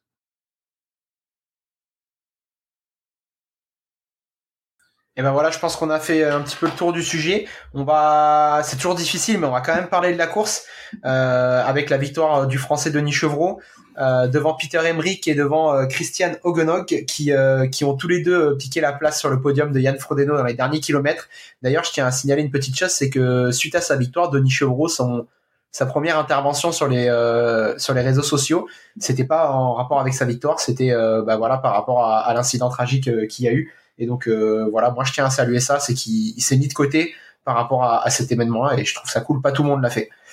Euh, on peut passer à ce qu'on a vu, du coup, Alex, le retour de Frodeno. Euh, ben ouais, est-ce qu'on l'a vu, on l'a pas vu? Moi j'ai envie de dire que le triathlon il a changé. Euh, niveau de performance, c'est un peu difficile euh, de dire est-ce qu'on a vu un Frodeno pratiquement à son meilleur niveau, ou euh, est-ce que la concurrence euh, est vraiment meilleure qu'avant? Euh, quand on regarde les temps, euh, tu sais, marathon, et cetera. Euh, oui, le parcours était trop court. Oui, le vélo était trop court. Euh, reste que c'est des temps euh, hallucinants. Euh, fait que c'est ça. Oui, par rapport au marathon, a priori, il manquait huit cents mètres, donc on peut rajouter euh, un petit peu plus de trois minutes au temps de, de Denis Chevreau, mais voilà, comme on disait Mike tout à l'heure, c'est pas mesuré à la roulette ni quoi que ce soit, donc c'est des approximations, mais c'est sûr que c'est, c'est Denis qui a couru le plus vite, ça c'est clair. On peut aussi noter la sixième place de Rémi Comte, un autre Français euh, qui euh, qui s'entraîne à Nice et qui euh, qui fait a fait son premier Ironman en pro et son premier Ironman ah ouais, quand même, hein, avec un marathon en deux trente-six en fait. Donc euh, moi je, je le connais un peu Rémi parce qu'il était du côté de Saint-Raphaël quand quand je faisais encore un peu de triathlon, et euh, et je trouve qu'il a fait une course super intelligente, et je pense qu'il faut le noter parce que pour le premier Ironman c'est pas le cas de tout le monde. Il a attendu son heure, il est resté tranquille en vélo, et euh, au final bah voilà il vient coller un marathon de trente-six, qualif à Con, euh, pardon à Nice. Je vais y arriver. Et, bah, euh, faut il faut être costaud courir, en plus euh, pour pour commencer dans une, quand tu parles sur une course où tu sais qu'il y a énormément de densité dans le sens que euh, parce que tu peux prendre une sacrée claque et tout de suite te dire, euh, tu sais, versus une course avec un niveau plus faible. C'est clair. On, on notera en tout cas qu'il n'y avait pas de course féminine, hein, puisque la, la course était réservée euh, aux hommes sur ce championnat d'Europe. Euh, et il y a aussi un championnat d'Europe féminin, bien évidemment. À Francfort. À Francfort. Voilà, messieurs, on peut basculer euh, sur euh, l'invité de la semaine. On va accueillir euh, un autre Ironman, Qui, euh, qui est aussi vainqueur euh, sur euh, l'Ironman Lanzarote. C'est tout de suite avec le dossier de la semaine. Le dossier de la semaine. Allez, on démarre le dossier de la semaine, euh, plutôt l'invité de la semaine. Cette semaine, on est avec Arthur Orso, le vainqueur de l'Ironman Lanzarote et recordman du parcours. Euh, bon, allez, je vais vous dire la vérité. Et quand il est arrivé, on avait rendez-vous à dix-neuf heures trente. Quand il est arrivé sur le... sur le, l'application sur laquelle on enregistre le podcast, je lui ai envoyé un petit message et je lui ai dit ah cool, t'es ponctuel, ça fait plaisir, et je me suis pas rendu compte tout de suite de ma connerie, et lui il m'a répondu euh, ouais je suis presque tout le temps ponctuel, et euh, voilà, P- petit moment marrant, et euh, mais ça va Arthur, t'as l'air de t'as l'air d'avoir un petit peu digéré la nouvelle, comment euh, tu vas? En effet, tu, je, ce que je te disais c'est que tu m'aurais fait la blague il y a deux semaines, j'aurais, j'aurais sûrement au moins rigolé, mais là là maintenant c'est digéré, je suis passé un peu à autre chose, et puis euh, du coup euh, non ça va bien, ça va bien, j'ai Euh, non, j'ai super bien récupéré de la course. Là. Je, suis, je suis vraiment content de, bah, de mes sensations à, à deux semaines de l'Ironman maintenant, deux semaines et demie. Donc, euh, donc voilà, je suis, je suis prêt à en refaire un, quoi. Ouais, parce que si on résume ce qui s'est passé euh, à Lanzarote, alors tu remportes, tu me dis si je me trompe, hein, mais tu remportes la course, tu fais le record de l'épreuve. Euh, le soir, euh, la cérémonie euh, des slots pour euh, la qualification à Hawaï, euh, non pardon, à Nice, euh, pour le championnat du monde. Et du coup. Euh, Manque de peau, la navette euh, est en retard, ce qui te met en retard pour euh, la cérémonie des slots, et euh, tu rates ton slot. Est-ce que c'est bien ça? Alors non, c'est pas tout à fait ça. Alors, déjà, la cérémonie, elle était le lendemain à midi trente, Et euh, en fait, euh, moi j'y suis allé par mes propres moyens, mais en fait on s'est on s'est trompé de on s'est trompé de sortie. Et du coup, on a perdu cinq minutes, tu vois, bêtement. Et après, euh, le temps d'arriver au club La Santa, parce qu'en fait c'est de l'autre côté de l'île, il fallait traverser tout le club, donc pareil, tu reperdais une bonne dizaine de minutes. Et en fait, du coup, je me suis arrivé, je suis arrivé là-bas, je sais pas très exactement, mais entre cinq et dix minutes de retard dans la dans la salle. Et euh, je suis malgré tout arrivé avant la navette Ironman, qui était en retard elle aussi. Et euh, du coup, bah, en fait, j'ai loupé le slot de bah, vraiment, vraiment rien, quoi, en fait. Mais étant donné qu'ils avaient fait le, leur système de roll-down, euh, ils voulaient pas revenir dessus, alors que à ce moment-là, euh, j'avais euh, euh, bah, Oliver Martinsen qui fait sixième, qui était prêt à prendre le slot, sauf que bah, la procédure, c'était pas, c'était pas comme ça pour Ironman. Il fallait, il fallait faire un, un recours, quoi. C'est ce que j'ai fait immédiatement, mais bon, j'ai quand même pas eu mon slot. Et d'ailleurs, on peut se questionner si c'est pas un système qui est un peu archaïque, en tout cas pour les pros, mais... Ouais, non, non ouais, clairement. Ben, moi, j'ai, j'ai eu pas mal de retours après, après ça, et surtout, surtout de la part de pas mal de pros euh, du circuit, et, et on se dit, on se dit, on se dit tous la même chose, c'est que, bah, logiquement, euh, limite, t'arrives à la ligne d'arrivée, on te dit, est-ce que tu veux aller au championnat du monde? Tu te dis oui ou non, et ça devrait être terminé ici, quoi. Est-ce que tu sais si cette situation-là était déjà arrivée dans le passé ou... Euh, alors, pour le coup, je sais que ça arrivait euh, à Clément Mignon sur les soixante-dix point trois l'an dernier. Euh, pareil, euh, bah après, en fait, le truc, c'est qu'Ironman, la, la cérémonie des slots, c'est jamais la même chose. Soit c'est avant, des fois c'est après, des fois c'est euh, même à un autre lieu. Et euh, je me souviens que de ce qu'on m'a raconté, c'est que Clément, lui, il s'était pointé à la cérémonie des, des, des awards. Et, euh, et en fait les slots étaient après et il en avait pas la moindre idée, et il est rentré, il a apparemment il a traversé la rue pour aller dans l'hôtel en face, et euh, bah, en fait le temps que euh, qu'il rentre chez lui, ils ont fait l'appel pour les slots, il était pas là, et et du coup il a il a recouru, et il l'a eu avec la manière, hein, en gagnant en gagnant Aix l'année passée. Avant qu'on revienne sur ta course à Lanzarote, euh, comment ça se passe euh, vis-à-vis de ça pour toi, euh, alors euh, qu'est-ce qui va se passer là en fait euh, par rapport à ce slot? Euh, ben, pas grand-chose, hein. Au final, euh, au final, moi, euh, je suis invité à recourir et, et à obtenir mon slot de manière euh, normale.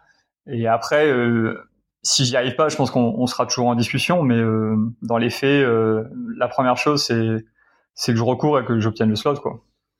Okay, moi j'ai une question. Alors moi j'ai eu la chance de vivre euh, les deux situations, hein. le, le, la vente de slots euh, à la criée après la course, euh, qui a quand même un aspect un peu culturel chez Ironman. Et puis c'est vrai qu'il y avait une bonne ambiance parce que du coup t'as tout le monde qui applaudit, t'es avec tes potes. Enfin voilà, il y avait... j'ai quand même des bons souvenirs de cette formule-là, mais c'est vrai que c'est un peu archaïque, mais ça fait partie de ce rituel. Puis après j'ai connu le K P R où c'était vraiment le ranking, puis on recevait un mail fin août avec ouais. euh, avec notre sélection, mais bon on le savait long, long, longtemps avant en fonction de ça. Maintenant la question c'est Euh, pour toi, est-ce que ça, a un, comment dire, ça, est-ce, est-ce que ça a un, encore un, un sens aujourd'hui de faire comme ça? Et puis si ça avait été un Américain à ta place, superstar, euh, est-ce que ça aurait été la même chose, tu penses? Est-ce que si euh, ouais, une des légendes américaines de l'Ironman actuel euh, avait eu ça, est-ce qu'il aurait aussi passé entre les gouttes ou est-ce qu'on l'aurait attendu? Ah, ça c'est, ça c'est une très bonne question. Euh, mon avis personnel, c'est que Euh, je pense que une méga star, on l'aurait attendu, très honnêtement. Ou alors, on l'aurait appelé, enfin, on aurait essayé de, de, de comprendre le pourquoi du comment il n'était pas là à ce moment-là.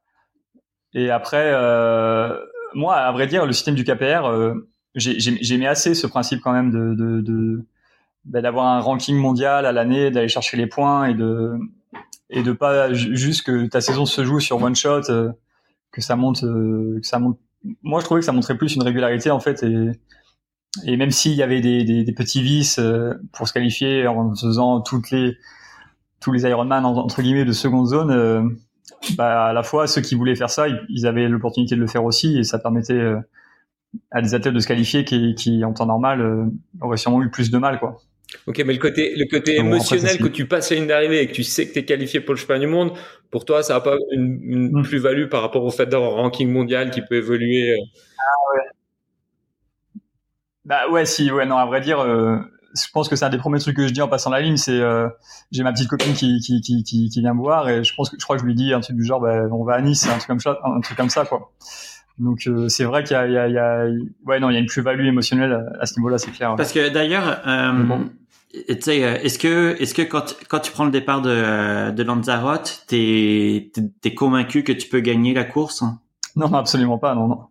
non Parce qu'en plus, tu en t'entraînant ouais, avec ouais. Sam, Ledlow, peut-être que tu te mets un peu en retrait, je euh, sais bah, pas. Je me mets... euh... Pas, euh, pas, pas en retrait en tout cas volontairement, mais bon, euh, moi je m'entraîne avec lui, je suis avec lui tous les jours à l'entraînement depuis euh, le début de l'année, et même ça fait deux ans qu'on, qu'on s'entraînait de manière ponctuelle ensemble. Et je prends cher, je prends cher euh, en natation, en vélo avec lui euh, tous les jours, donc euh, donc non, moi j'avais pas d'illusion sur le fait que bah, dans ma tête Sam il allait gagner la course euh, haut la main, voire assez facilement, et et on s'était déjà dit, euh, c'était en rigolant, tu vois, sans, sans jamais vraiment être sérieux, que bah, ce serait génial qu'on fasse un et deux. Mais euh, ouais, moi, jamais je me suis dit, celle-ci, je vais, je vais la claquer, quoi. Non, le mieux que je me voyais, c'était deuxième, quoi. Du coup, après, ça m'a aussi enlevé une sorte de pression et j'ai couru euh, relâché, quoi. Mais, euh, mais non, Sam, euh, le Sam qui a fait deuxième à Hawaï l'année passée, si, si c'était le même euh, sur cette course, je pense qu'il n'explosait pas le record juste de huit minutes, quoi.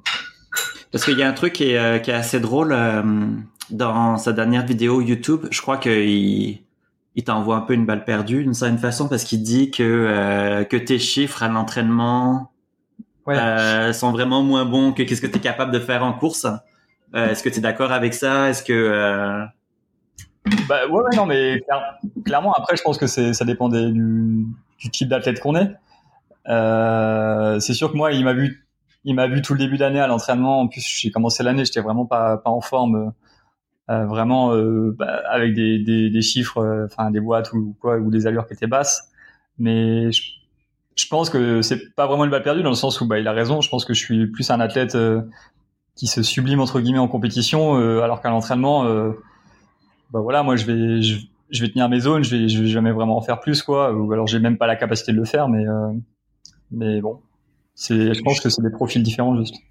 Justement sur Ironman, euh, bah, je pense qu'une des, une des choses qui fait que tu peux être performant, c'est la capacité à tout mettre bout à bout euh, le jour de la compétition, même si t'as pas des chiffres incroyables, déjà arriver à mettre les choses bout à bout euh, ce jour-là sur cette compétition. Euh, en tout cas, moi je trouve que c'est quelque chose qui est compliqué. Toi, tu, tu signes un marathon en deux trente-neuf vingt. Donc tu passes sous les deux quarante, c'est bien ça? Comment comment ça s'est passé un peu la gestion de ta course euh, parce que t'étais très loin à vélo de la tête, comme tu le disais, mais euh, comment ça s'est passé dans ta tête? Comment tu t'es projeté là-dessus? Ouais, alors moi j'arrive, j'arrive, je pose le vélo quatrième et je crois que je suis à à peu près neuf minutes de, de Cameron-Wurf qui avait posé qui avait posé en tête.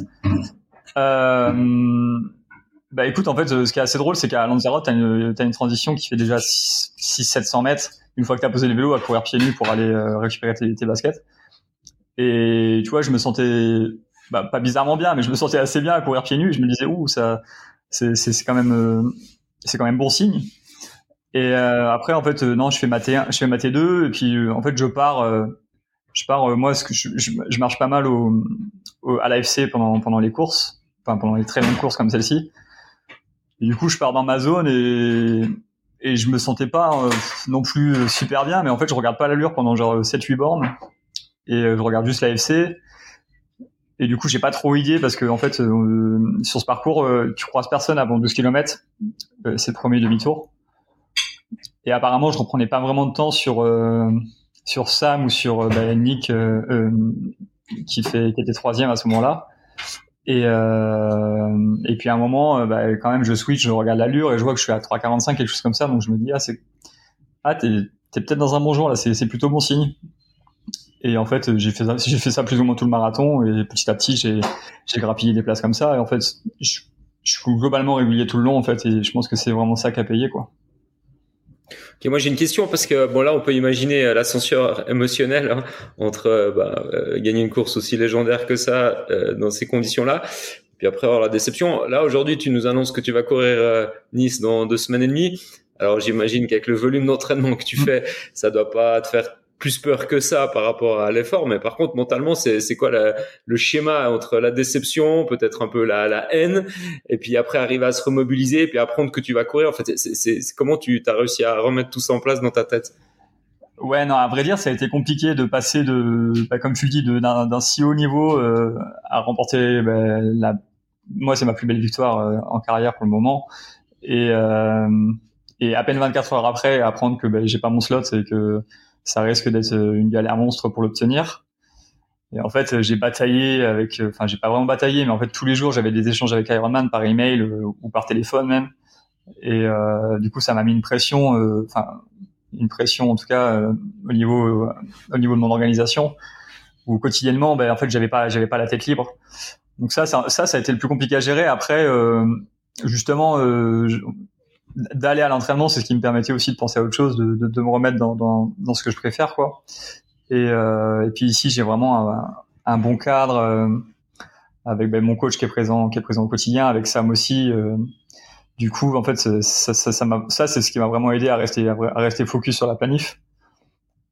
Et donc, en fait, euh, physiquement, comme je te, comme je te disais, je me suis assez vite remis parce que, bah, comme tu le dis, j'ai maintenant, j'ai, je commence à avoir le volume qu'il faut pour que, pour que ça passe. Et, Et avec la méthode d'entraînement qu'on a, on, on fait plus les affûtages de deux trois semaines comme je pouvais faire avant. Et du coup, bah forcément, l'Ironman, au bout de trois quatre jours, il, est, il commence à être digéré. Il commence juste, hein, mais, mais, mais ça commence à passer. Et du coup, euh, bah, directement, genre, euh, je crois que le, je, je suis rentré le mardi de Lille, de Lanza, et puis je discutais avec mon coach et on s'est dit, bah, maintenant, euh, dans tous les cas, on fait comme si on préparait Nice. Et euh, du coup, j'ai commencé à me le mettre en tête. Et, et le fait de me sentir assez vite bien à l'entraînement, en fait, ça m'a remis vite en confiance aussi, en me disant bon ben, bon ben, si tu l'as pas, euh, t'as sûrement la capacité d'aller le, le, le récupérer autrement ce, ce slot. Et, euh, et Nice, c'est une course que j'affectionne. C'est mon premier Ironman que j'ai fait l'année passée là-bas, qui s'était pas trop mal passé. Euh, c'est un parcours ben, qui me convient bien parce que forcément, il est vallonné.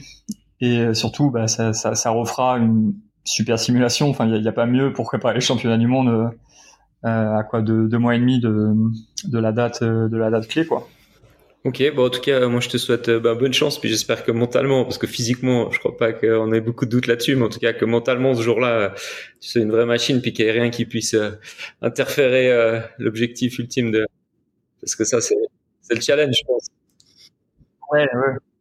Non, mais et puis. Au final, au final, ça me rajoute, euh, ça me rajoute un petit truc mentalement, euh, ben, pas, quelque part de, de, de pas, pas de revanchard, mais je me dis que bon, si j'arrive à le faire, euh, euh, ça aura prouvé un, que, que, que, que j'ai vraiment la capacité de me qualifier et que et que Lanza c'était pas un coup de chance et que même si euh, ben, je loupe le slot pour une bêtise, euh, ça, ça, ça, ça aura pas eu l'incidence que que, que que ça bah, aurait pu avoir et de me priver des championnats du monde, quoi.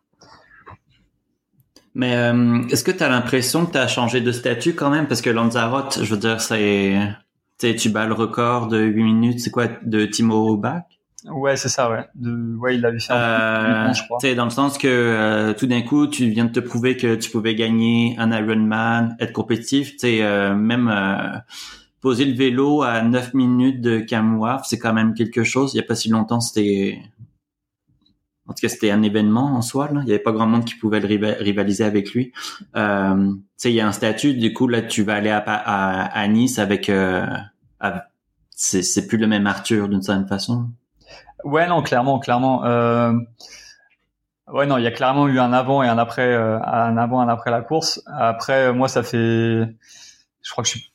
Je cours en pro, hein. je, je suis pas pro à, à proprement parler, mais depuis deux mille dix-neuf, du coup en gros j'ai fait une saison. Après on a eu le droit à deux années de Covid, donc euh, c'était très compliqué. Et là c'est vraiment la, l'année où j'ai, j'ai mis euh, all-in comme on dit, tant sur bah, mon investissement pour la pratique que sur bah, tous les à côté euh, qu'il peut y avoir, euh, qu'il peut y avoir sur bah, la nutrition, tout ça, la récupération forcément. Et euh, Bah, s'il y a une nouvelle pancarte, euh, je trouve qu'elle est plutôt agréable à porter. Et du coup, euh, non, non, moi, je, même s'il y a, y a plus de pression, parce que forcément, les gens, ils attendent, enfin, euh, les supporters ou quoi, ils attendent que que je réussisse, bah, comme j'ai réussi à Lanza. Et je suis conscient que, ok, c'est possible, mais je suis aussi très conscient que bah, Lanza, c'était une bonne journée. Et c'est pas dit que j'en ai euh, deux, trois, quatre euh, comme ça dans une saison. Et après, euh, je suis quand même confiant parce que je, avec ce que je fais à l'entraînement en fait euh, bah, même un jour sans euh, je pourrais sauver les meubles, je pense. Faut pas que que ce soit Nice qui prouve le contraire, mais euh, mais non non non, non franchement c'est top, hein. Après je veux pas te mettre la pression, mais euh, est-ce que tu sais que t'es le la première personne à revenir dans le Tri Chaud. Ouais. C'est voilà, c'est, c'est un petit élément comme ça. On veut pas te mettre la pression, mais t'es quand même la première personne. Euh, moi, je voulais te poser une question sur les championnats du monde, justement à Nice. Est-ce que tu penses qu'un Français, donc peut-être toi, peut gagner les championnats du monde à Nice? Ouais, ouais, non, clairement, clairement. Euh... Bah en fait, c'est marrant, mais Sam, il a, il a quand même prouvé l'an dernier que bah, un Français c'était capable de monter sur un podium, voire de, de gagner, parce qu'au final. Euh... Il a vraiment fallu que, que Gustave, il court deux trente-six, je crois, à, à Hawaï pour, pour, pour, pour aller chercher la gagne. Et, euh, et là, je pense qu'on a un vivier, en fait, on est clairement, enfin, je sais pas depuis combien de temps, euh, y a pas un, c'est pas un Français qui a pas gagné une épreuve de longue distance euh, un peu majeure. Entre Mathis Margerier qui gagne tous les challenges, euh, Denis Chevreau qui a gagné à Hambourg la semaine dernière, euh, Enfin, euh, en fait, euh, j'ai l'impression que là, vraiment, il y a eu un, un turn-up dans, dans, bah, dans cette génération d'athlètes sur longue distance. Et du coup, euh, bah, y a, en fait, ça, ça crée vraiment une émulation au niveau en, entre les pros français pour se tirer vers le haut. Et, et du coup, ouais, je pense qu'à Nice, il euh, euh, y a moyen qu'il y ait, euh, si tout le monde réussit sa course, cinq Français dans le top dix, ouais. Et euh, J'en vois, j'en vois potentiellement un sur la plus haute boîte, quoi. Sur la plus haute marge de la boîte, ouais. Je peux citer des noms si tu veux, mais. Ouais, bon, mais moi, assez... moi, je veux bien, ouais, vas-y, engage-toi. Bah, vas-y, non, mais c'est, c'est assez simple, hein. Tu, tu prends Léon qui a gagné, euh, qui a gagné, bah, en Afrique du Sud et à Majorque l'année passée. Tu prends Sam qu'on présente plus. Clément Mignon qui est capable, sur un parcours comme ça, de, de sortir, euh, de sortir une sacrée course. Euh, bon, déjà, ça te fait, ça te fait trois, trois beaux athlètes. Euh, bah écoute, si, si je suis capable de refaire la performance de Lanzarote, euh, je pense que je, j'ai ma place dans le top dix aussi. Et, euh, et puis après, en fait, euh, de qualifier, euh, il y a encore euh, Rémi Comte, je crois, qui a, qui a obtenu son dossard en faisant une super course la saison passée. Bon, c'est sûrement un parcours qui va moins lui convenir, mais euh... il a fait sixième à Hambourg, il s'est qualifié là, là. Ouais, ouais, ouais, c'est, c'est costaud. Hein. Il a fait un sacré chrono. Et euh... Et après, on n'est pas à l'abri qu'il y a encore d'autres gars qui se qualifient, qui soient, qui soient super costauds sur un parcours euh, ben, bien français, euh, avec euh, avec un parcours ballonné en fait, euh, chose que ben, aux États-Unis par exemple tu retrouves pas quoi. Et j'allais oublier Denis euh, qui a gagné Hambourg aussi et, et Arnaud Guillou qui, qui pareil euh, sur un parcours comme ça et lui il a pas peur de descendre vite. Je l'ai, je l'ai, je l'ai, je l'ai vécu. Du coup, il peut vraiment. Euh, Il peut vraiment, euh... enfin en fait ouais, ouais voilà on est quoi, sept huit déjà qualifiés. Ah il faut qu'on fasse le point, euh, il faut qu'on fasse les comptes justement euh, sur le nombre de qualifiés français, mais euh, c'est clair qu'il y a un, un gros contingent ouais. Ouais ouais c'est ça ouais, on est, je crois que pour le moment euh, sur le site d'Ironman il y a il y a trente-quatre noms euh, d'inscrits euh, sur la liste des qualifiés. Je, je la regarde souvent au cas où j'apparaisse. mais euh... mais euh... Mais ouais, sur euh, avec ce week-end, il va y avoir une petite quarantaine et on n'est pas loin d'avoir dix Français. Enfin, je veux dire, c'est, je pense, que c'est le plus beau ratio jamais jamais vu euh, pour un championnat du monde. Et toi, et toi, comment t'expliques euh, ce succès-là euh, français? Est-ce que t'essayes de l'expliquer d'ailleurs ou pas du tout? En ouais, fait ben en fait, je l'ai, je l'ai vu venir. Enfin, je me souviens à une époque, euh, c'était les Allemands qui qui qui dominaient tout. Je crois qu'une année à Hawaï, ils sont cinq dans le top huit, quelque chose comme ça. Et tout le monde se disait putain, mais comment, enfin, qu'est-ce qu'ils font qu'on fait pas pour, pour être si fort? Et en fait, il a suffi qu'il y ait un gars qui monte le niveau. Et ça s'est fait, euh, ça s'est fait petit à petit. Mais, euh, moi, je me souviens, bah, pareil, comme je te dis, j'arrive en deux mille dix-neuf sur, sur, sur le circuit pro. Et à cette époque-là, je, je, je cravachais un peu avec Clément Mignon. Et lui, euh, les années après le Covid, il revient, il, il explose tout. Et je me dis, bah, attends, si je cravachais avec lui et que maintenant il explose tout, bah, c'est, c'est que il a fait quelque chose que j'ai pas fait, donc euh, ben faut peut-être que je m'y mette plus sérieusement. Et pendant ce temps-là, il y a Sam qui faisait son truc dans son coin, et ça a super bien marché. Et petit à petit, les gars, ben, en fait, tout le monde a élevé son niveau, en fait, et et en fait, tout le monde s'est rendu compte que ben, c'était c'était c'était possible, que c'était pas juste un truc d'allemand d'être fort sur Ironman ou ou quoi. Et ouais, je pense que c'est vraiment ça, que maintenant la dynamique elle est elle est lancée et Et tu peux, tu peux te retrouver à faire à peu près n'importe quel triathlon longue distance en France et te, te mesurer à, ben, un Français au moins, euh, qui est au top niveau. Et du coup, ben, soit ça remet les idées en place, soit ça, ben, ça pousse à, à se dire, bon, ben, ok, faut, faut, faut peut-être que je bosse un peu mieux.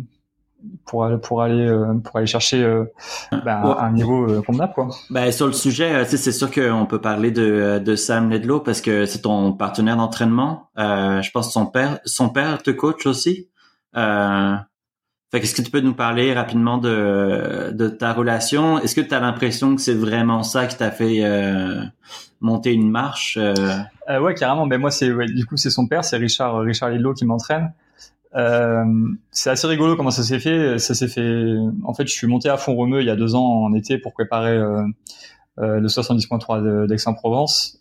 Et Sam était là-bas et, et en fait, je me suis un, au début un tout petit peu entraîné avec lui, puis j'ai fini par faire les trois semaines à, à suivre sa planif. Et Richard était, était là aussi. Et, et j'ai pas tout de suite franchi le pas parce que j'avais mon truc, mon cadre de, de mon côté à Montpellier.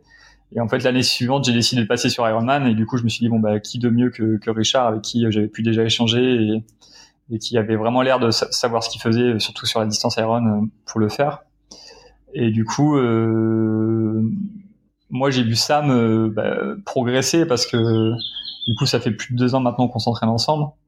Et, euh, et en fait, euh, de suivre la planif de son père, euh, assez... Euh, rigoureusement, enfin en fait la force de Sam c'est qu'il ne peut quasiment pas un entraînement en fait et, et en fait ça, ça, sa constance et sa régularité à l'entraînement c'est vraiment ce, ce qui fait qu'il a ce niveau là aujourd'hui et moi je l'ai, je l'ai, j'en, j'en étais témoin et ça pouvait être mon talon d'Achille parce que j'avais souvent un pépin à droite, un pépin à gauche, je me suis blessé au dos, tout ça, ça a pris du temps et le temps de mettre les choses en place pour, bah, pour que ça fonctionne avec moi.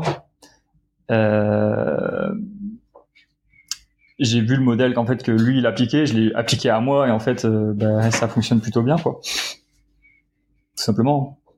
En fait il y a, y a pas vraiment de secret. Enfin, faut trouver, faut, faut, faut, faut se créer un environnement qui est propice à la performance, euh, être rigoureux. Et nous c'est ce qu'on fait, hein, tout simplement euh, à l'image, euh, à l'image de ce que peuvent faire les Norges depuis pas mal d'années maintenant. Mais c'est sûr que c'est un modèle. Euh,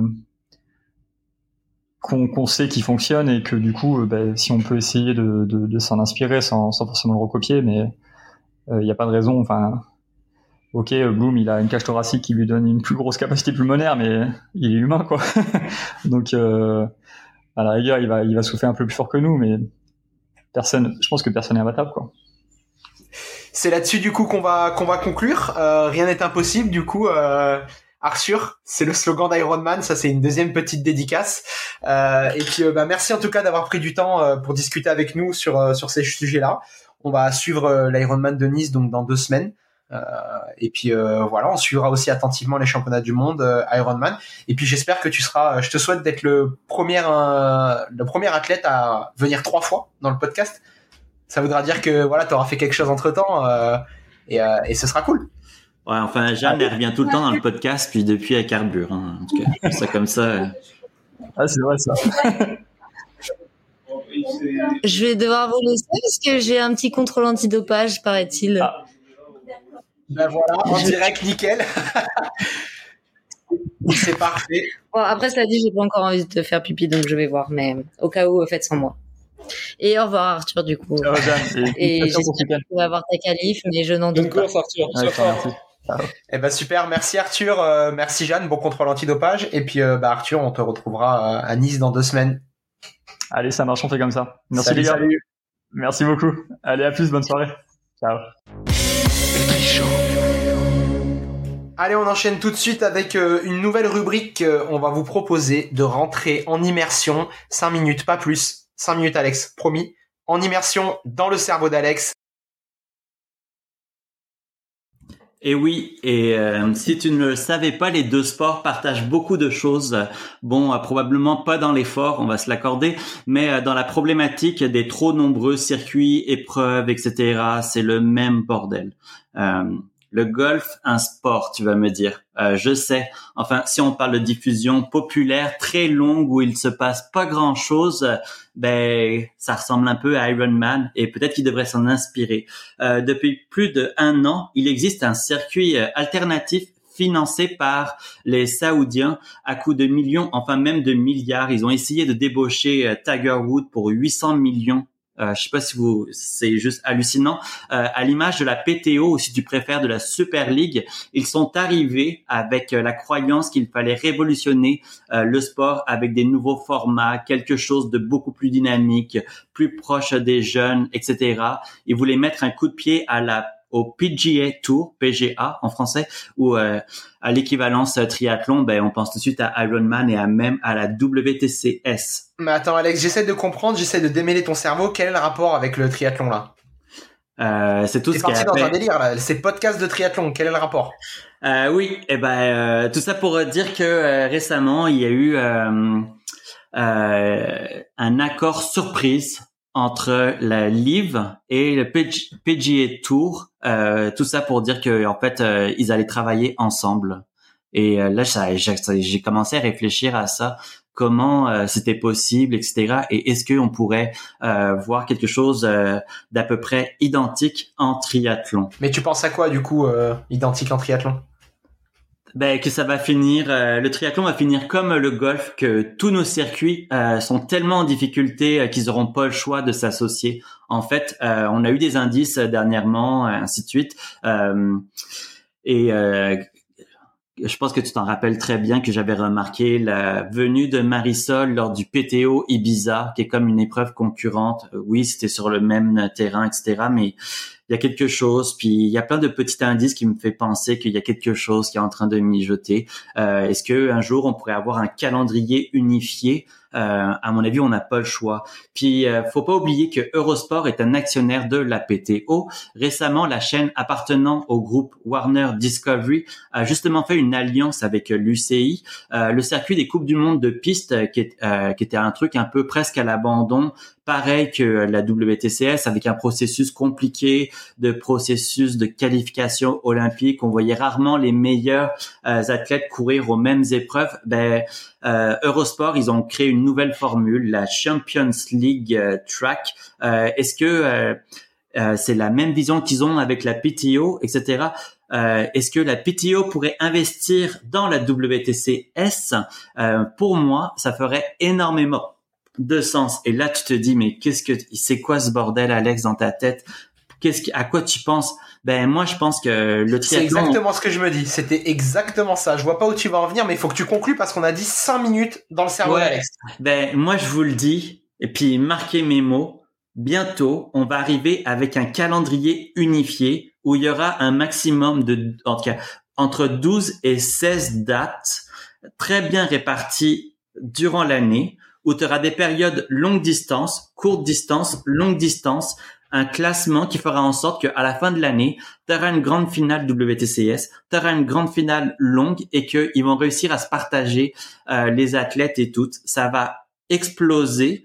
Euh, Ironman sera plus dans le décor. Il y aura juste des courses. Ces courses-là à la télévision, super bien euh, diffusées, et cetera. Et que ben ça va marcher parce que on va créer une fidélité et toutes. Et à nouveau. Et voilà, c'était cinq minutes. Non, non, non, non, j'ai pas fini parce que parce que la Super League, World Triathlon, P T O, ils peuvent pas, ils peuvent pas vivre euh, en continuant comme ça. Il y aura pas assez de cash, il y aura pas assez d'intérêt et tout.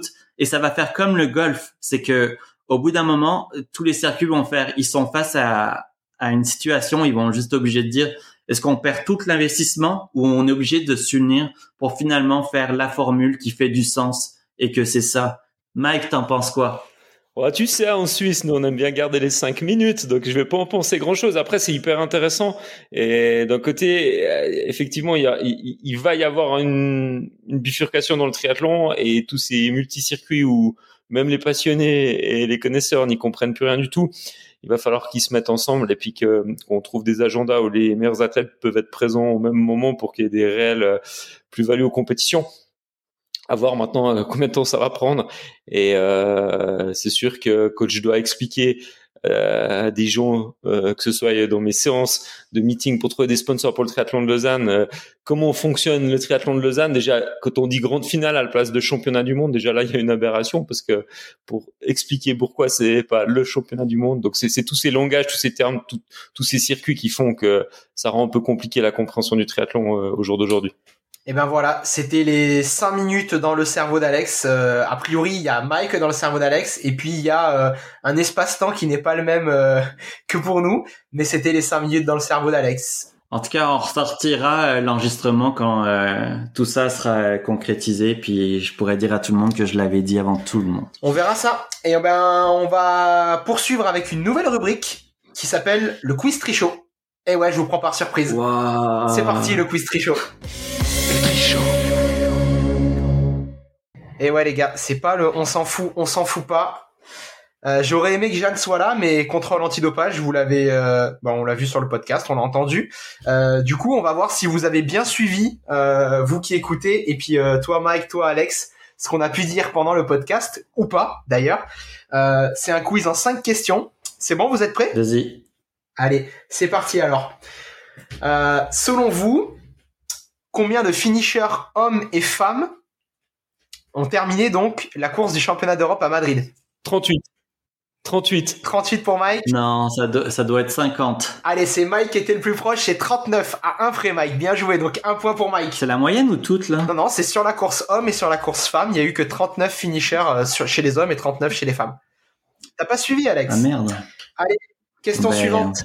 Non, je suis nul en maths. Question suivante, fait. On remonte le fil, on revient sur le début du podcast. Combien de cafés nous ont été payés par le contributeur de la semaine ? cinq. cinq, ouais. Ah non, tu peux pas me copier. Ah, non, mais... ah bien joué. Mais Mike a été plus rapide quand même, donc un point pour Mike. Un point pour Mike. Ça fait que t'es mené deux zéro, Alex. Ah, c'est mort. Allez, on passe à la troisième question. Attention, il y a un piège, soyez attentifs. Qui a gagné chez les femmes à l'Ironman d'Hambourg ? Il n'y en avait pas. Bien joué ça, Alex. Effectivement, il n'y avait ah, pas ouais. de course féminine, il n'y avait que la course homme. Euh, bien joué, non, mais t'es pas tombé dans le piège, c'est bien. J'ai... Mike, il a bugué quand même, mais... Mais c'est bien, donc ça fait deux pour Mike, un pour Alex. Allez, quatrième question. On l'a dit aussi. Quel est le classement de Jeanne euh, au World Triathlon Ranking ? euh, Huitième. Non, septième. W T C S, elle est septième. Septième, hein. Effectivement. W T C S, elle est septième, exactement. Ça revient à deux deux. Ex-aequo, c'est la finale. Dernière question. Dis-moi, euh, toi qui es Suisse en plus, Mike, à quelle heure était la remise des slots euh, d'Arthur Orso ? Alors, c'était le lendemain à midi trente. Ah, bien joué, Mike. C'était exactement ça, à midi trente, l'horloge suisse a parlé. Et donc, c'est Mike qui remporte ouais, ce bah, premier quiz. Tu lui poses une question juste pour lui. Tu l'aurais pas su, Alex. Ah, mais tu rigoles, attends, tu ah, l'as euh, entendu. En tout cas, c'est... Euh, ouais. Allez, tu... Alors, je te propose de faire un courrier à Ironman si tu as une recommandation et euh, tu verras, ce sera traité dans les un à douze mois. Pas de souci. Voilà, c'était le quiz du Tri Chaud euh, pour la première fois, donc euh, première victoire pour Mike. Et puis maintenant, on va passer à ce qu'on va suivre euh, ou pas suivre le week-end prochain. Le Tri Chaud. Allez, on passe tout de suite à ce qu'on va suivre euh, ou pas suivre d'ailleurs euh, le week-end prochain, euh, ce week-end d'ailleurs. Euh, moi, je vais commencer par le soixante-dix point trois Boulder parce que j'ai hâte de voir euh, le retour de la revanche, de la contre-attaque, partie deux. Euh, à ne pas louper de Sam Long contre Lionel Sanders. Ça fait euh, X courses euh, qui sont euh, en opposition, euh, notamment, et euh, pour l'instant, c'est plutôt à l'avantage de Sam Long. Donc c'est euh, c'est la course que je vais que je vais un petit peu regarder ce week-end. C'est pas la seule. Et toi, Mike, qu'est-ce que tu vas qu'est-ce que tu vas regarder ? Attends, attends, attends. Euh, à noter que Sanders a dit cette semaine qu'il avait découvert les fruits et les légumes. Euh, c'est très fout. Important. Bah du coup, moi je vais rester à la maison. Il y a le soixante-dix point trois euh, Switzerland, donc à Rapperswil, une course euh, historique et mythique euh, pour chaque euh, triathlète suisse qui se respecte. Et puis il y aura un beau duel euh, entre les deux filles avec Ashley Gentley et bien sûr notre nationale euh, Daniela Riff qui viendra peut-être en jet privé au départ. Oh. Et qui va gagner ? Ah, Daniela. Euh, ça fait longtemps qu'elle a pas gagné. Ouais, parce que c'est c'est ça qu'on aime chez Daniela. Euh, qu'est-ce que tu vas regarder toi, Alex ? Euh, rien, mais en fait euh, je sais juste qu'il y a Challenge Cagnes-sur-Mer. Euh, est-ce que je me trompe, mais euh, le parcours vélo partage quelques sections avec euh, Ironman Nice. Ouais, au-dessus du col de Vence, il euh, y, y a quelques sections qui sont partagées. Euh, moi plus sérieusement, je vais regarder euh, attentivement le challenge en Belgique. Euh, le nom de la ville est à peu près imprononçable, je tente. Gerardsbergen.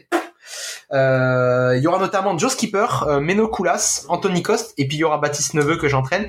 Euh, pourquoi je vais la regarder ? euh, Notamment parce qu'il y a deux fois le mur de Grammont à gravir, et euh, je pense que ça peut faire des images sympas s'il y en a. Avec les Belges, ça promet vraiment une ambiance de fou. Euh, et ça peut être vraiment sympa. Il y a, il y a aussi une course challenge en Écosse avec euh, Thomas Bishop, Fenella Landbridge et euh, Lucy Biram. Et euh, d'ailleurs, c'est assez fou en fait à quel point euh, challenge sont en train de prendre euh, le dessus en Europe. Mais euh... ah, avec un classement euh, final qui te rapporte vingt-cinq mille, euh, ça peut, hein, mine de rien. Il y aura également euh, le Xterra Belgium euh, avec euh, un, une course courte distance et un short track qui compte pour le classement World Cup. Et d'ailleurs, ouais, c'est le championnat d'Europe, donc ça comptera pour le classement World Cup. Et voilà, je pense que c'est pas mal, pas mal de courses en I T U aussi, euh, des European Cup à Réchaud en Pologne notamment avec quelques Français. Euh, moi, je pense qu'on va être bien occupé. Mike, j'espère que tu auras ton ton téléphone ouvert pour que tu puisses lire tous nos messages. Bah, depuis que je me suis mis sur votre groupe WhatsApp, j'ai plus de mémoire, donc il euh, y a plus rien qui passe, quoi. C'est, je te dis, je te dirai pas qui c'est qui est trop bavard. Voilà, c'est là-dessus qu'on va conclure euh, cet épisode euh, quatorze déjà du podcast. On vous remercie de nous écouter, on vous remercie de nous soutenir si vous aimez ce qu'on fait, euh, notamment sur Buy Me a Coffee. Et puis bah merci à Jeanne qui a dû s'absenter euh, pour un contrôle antidopage.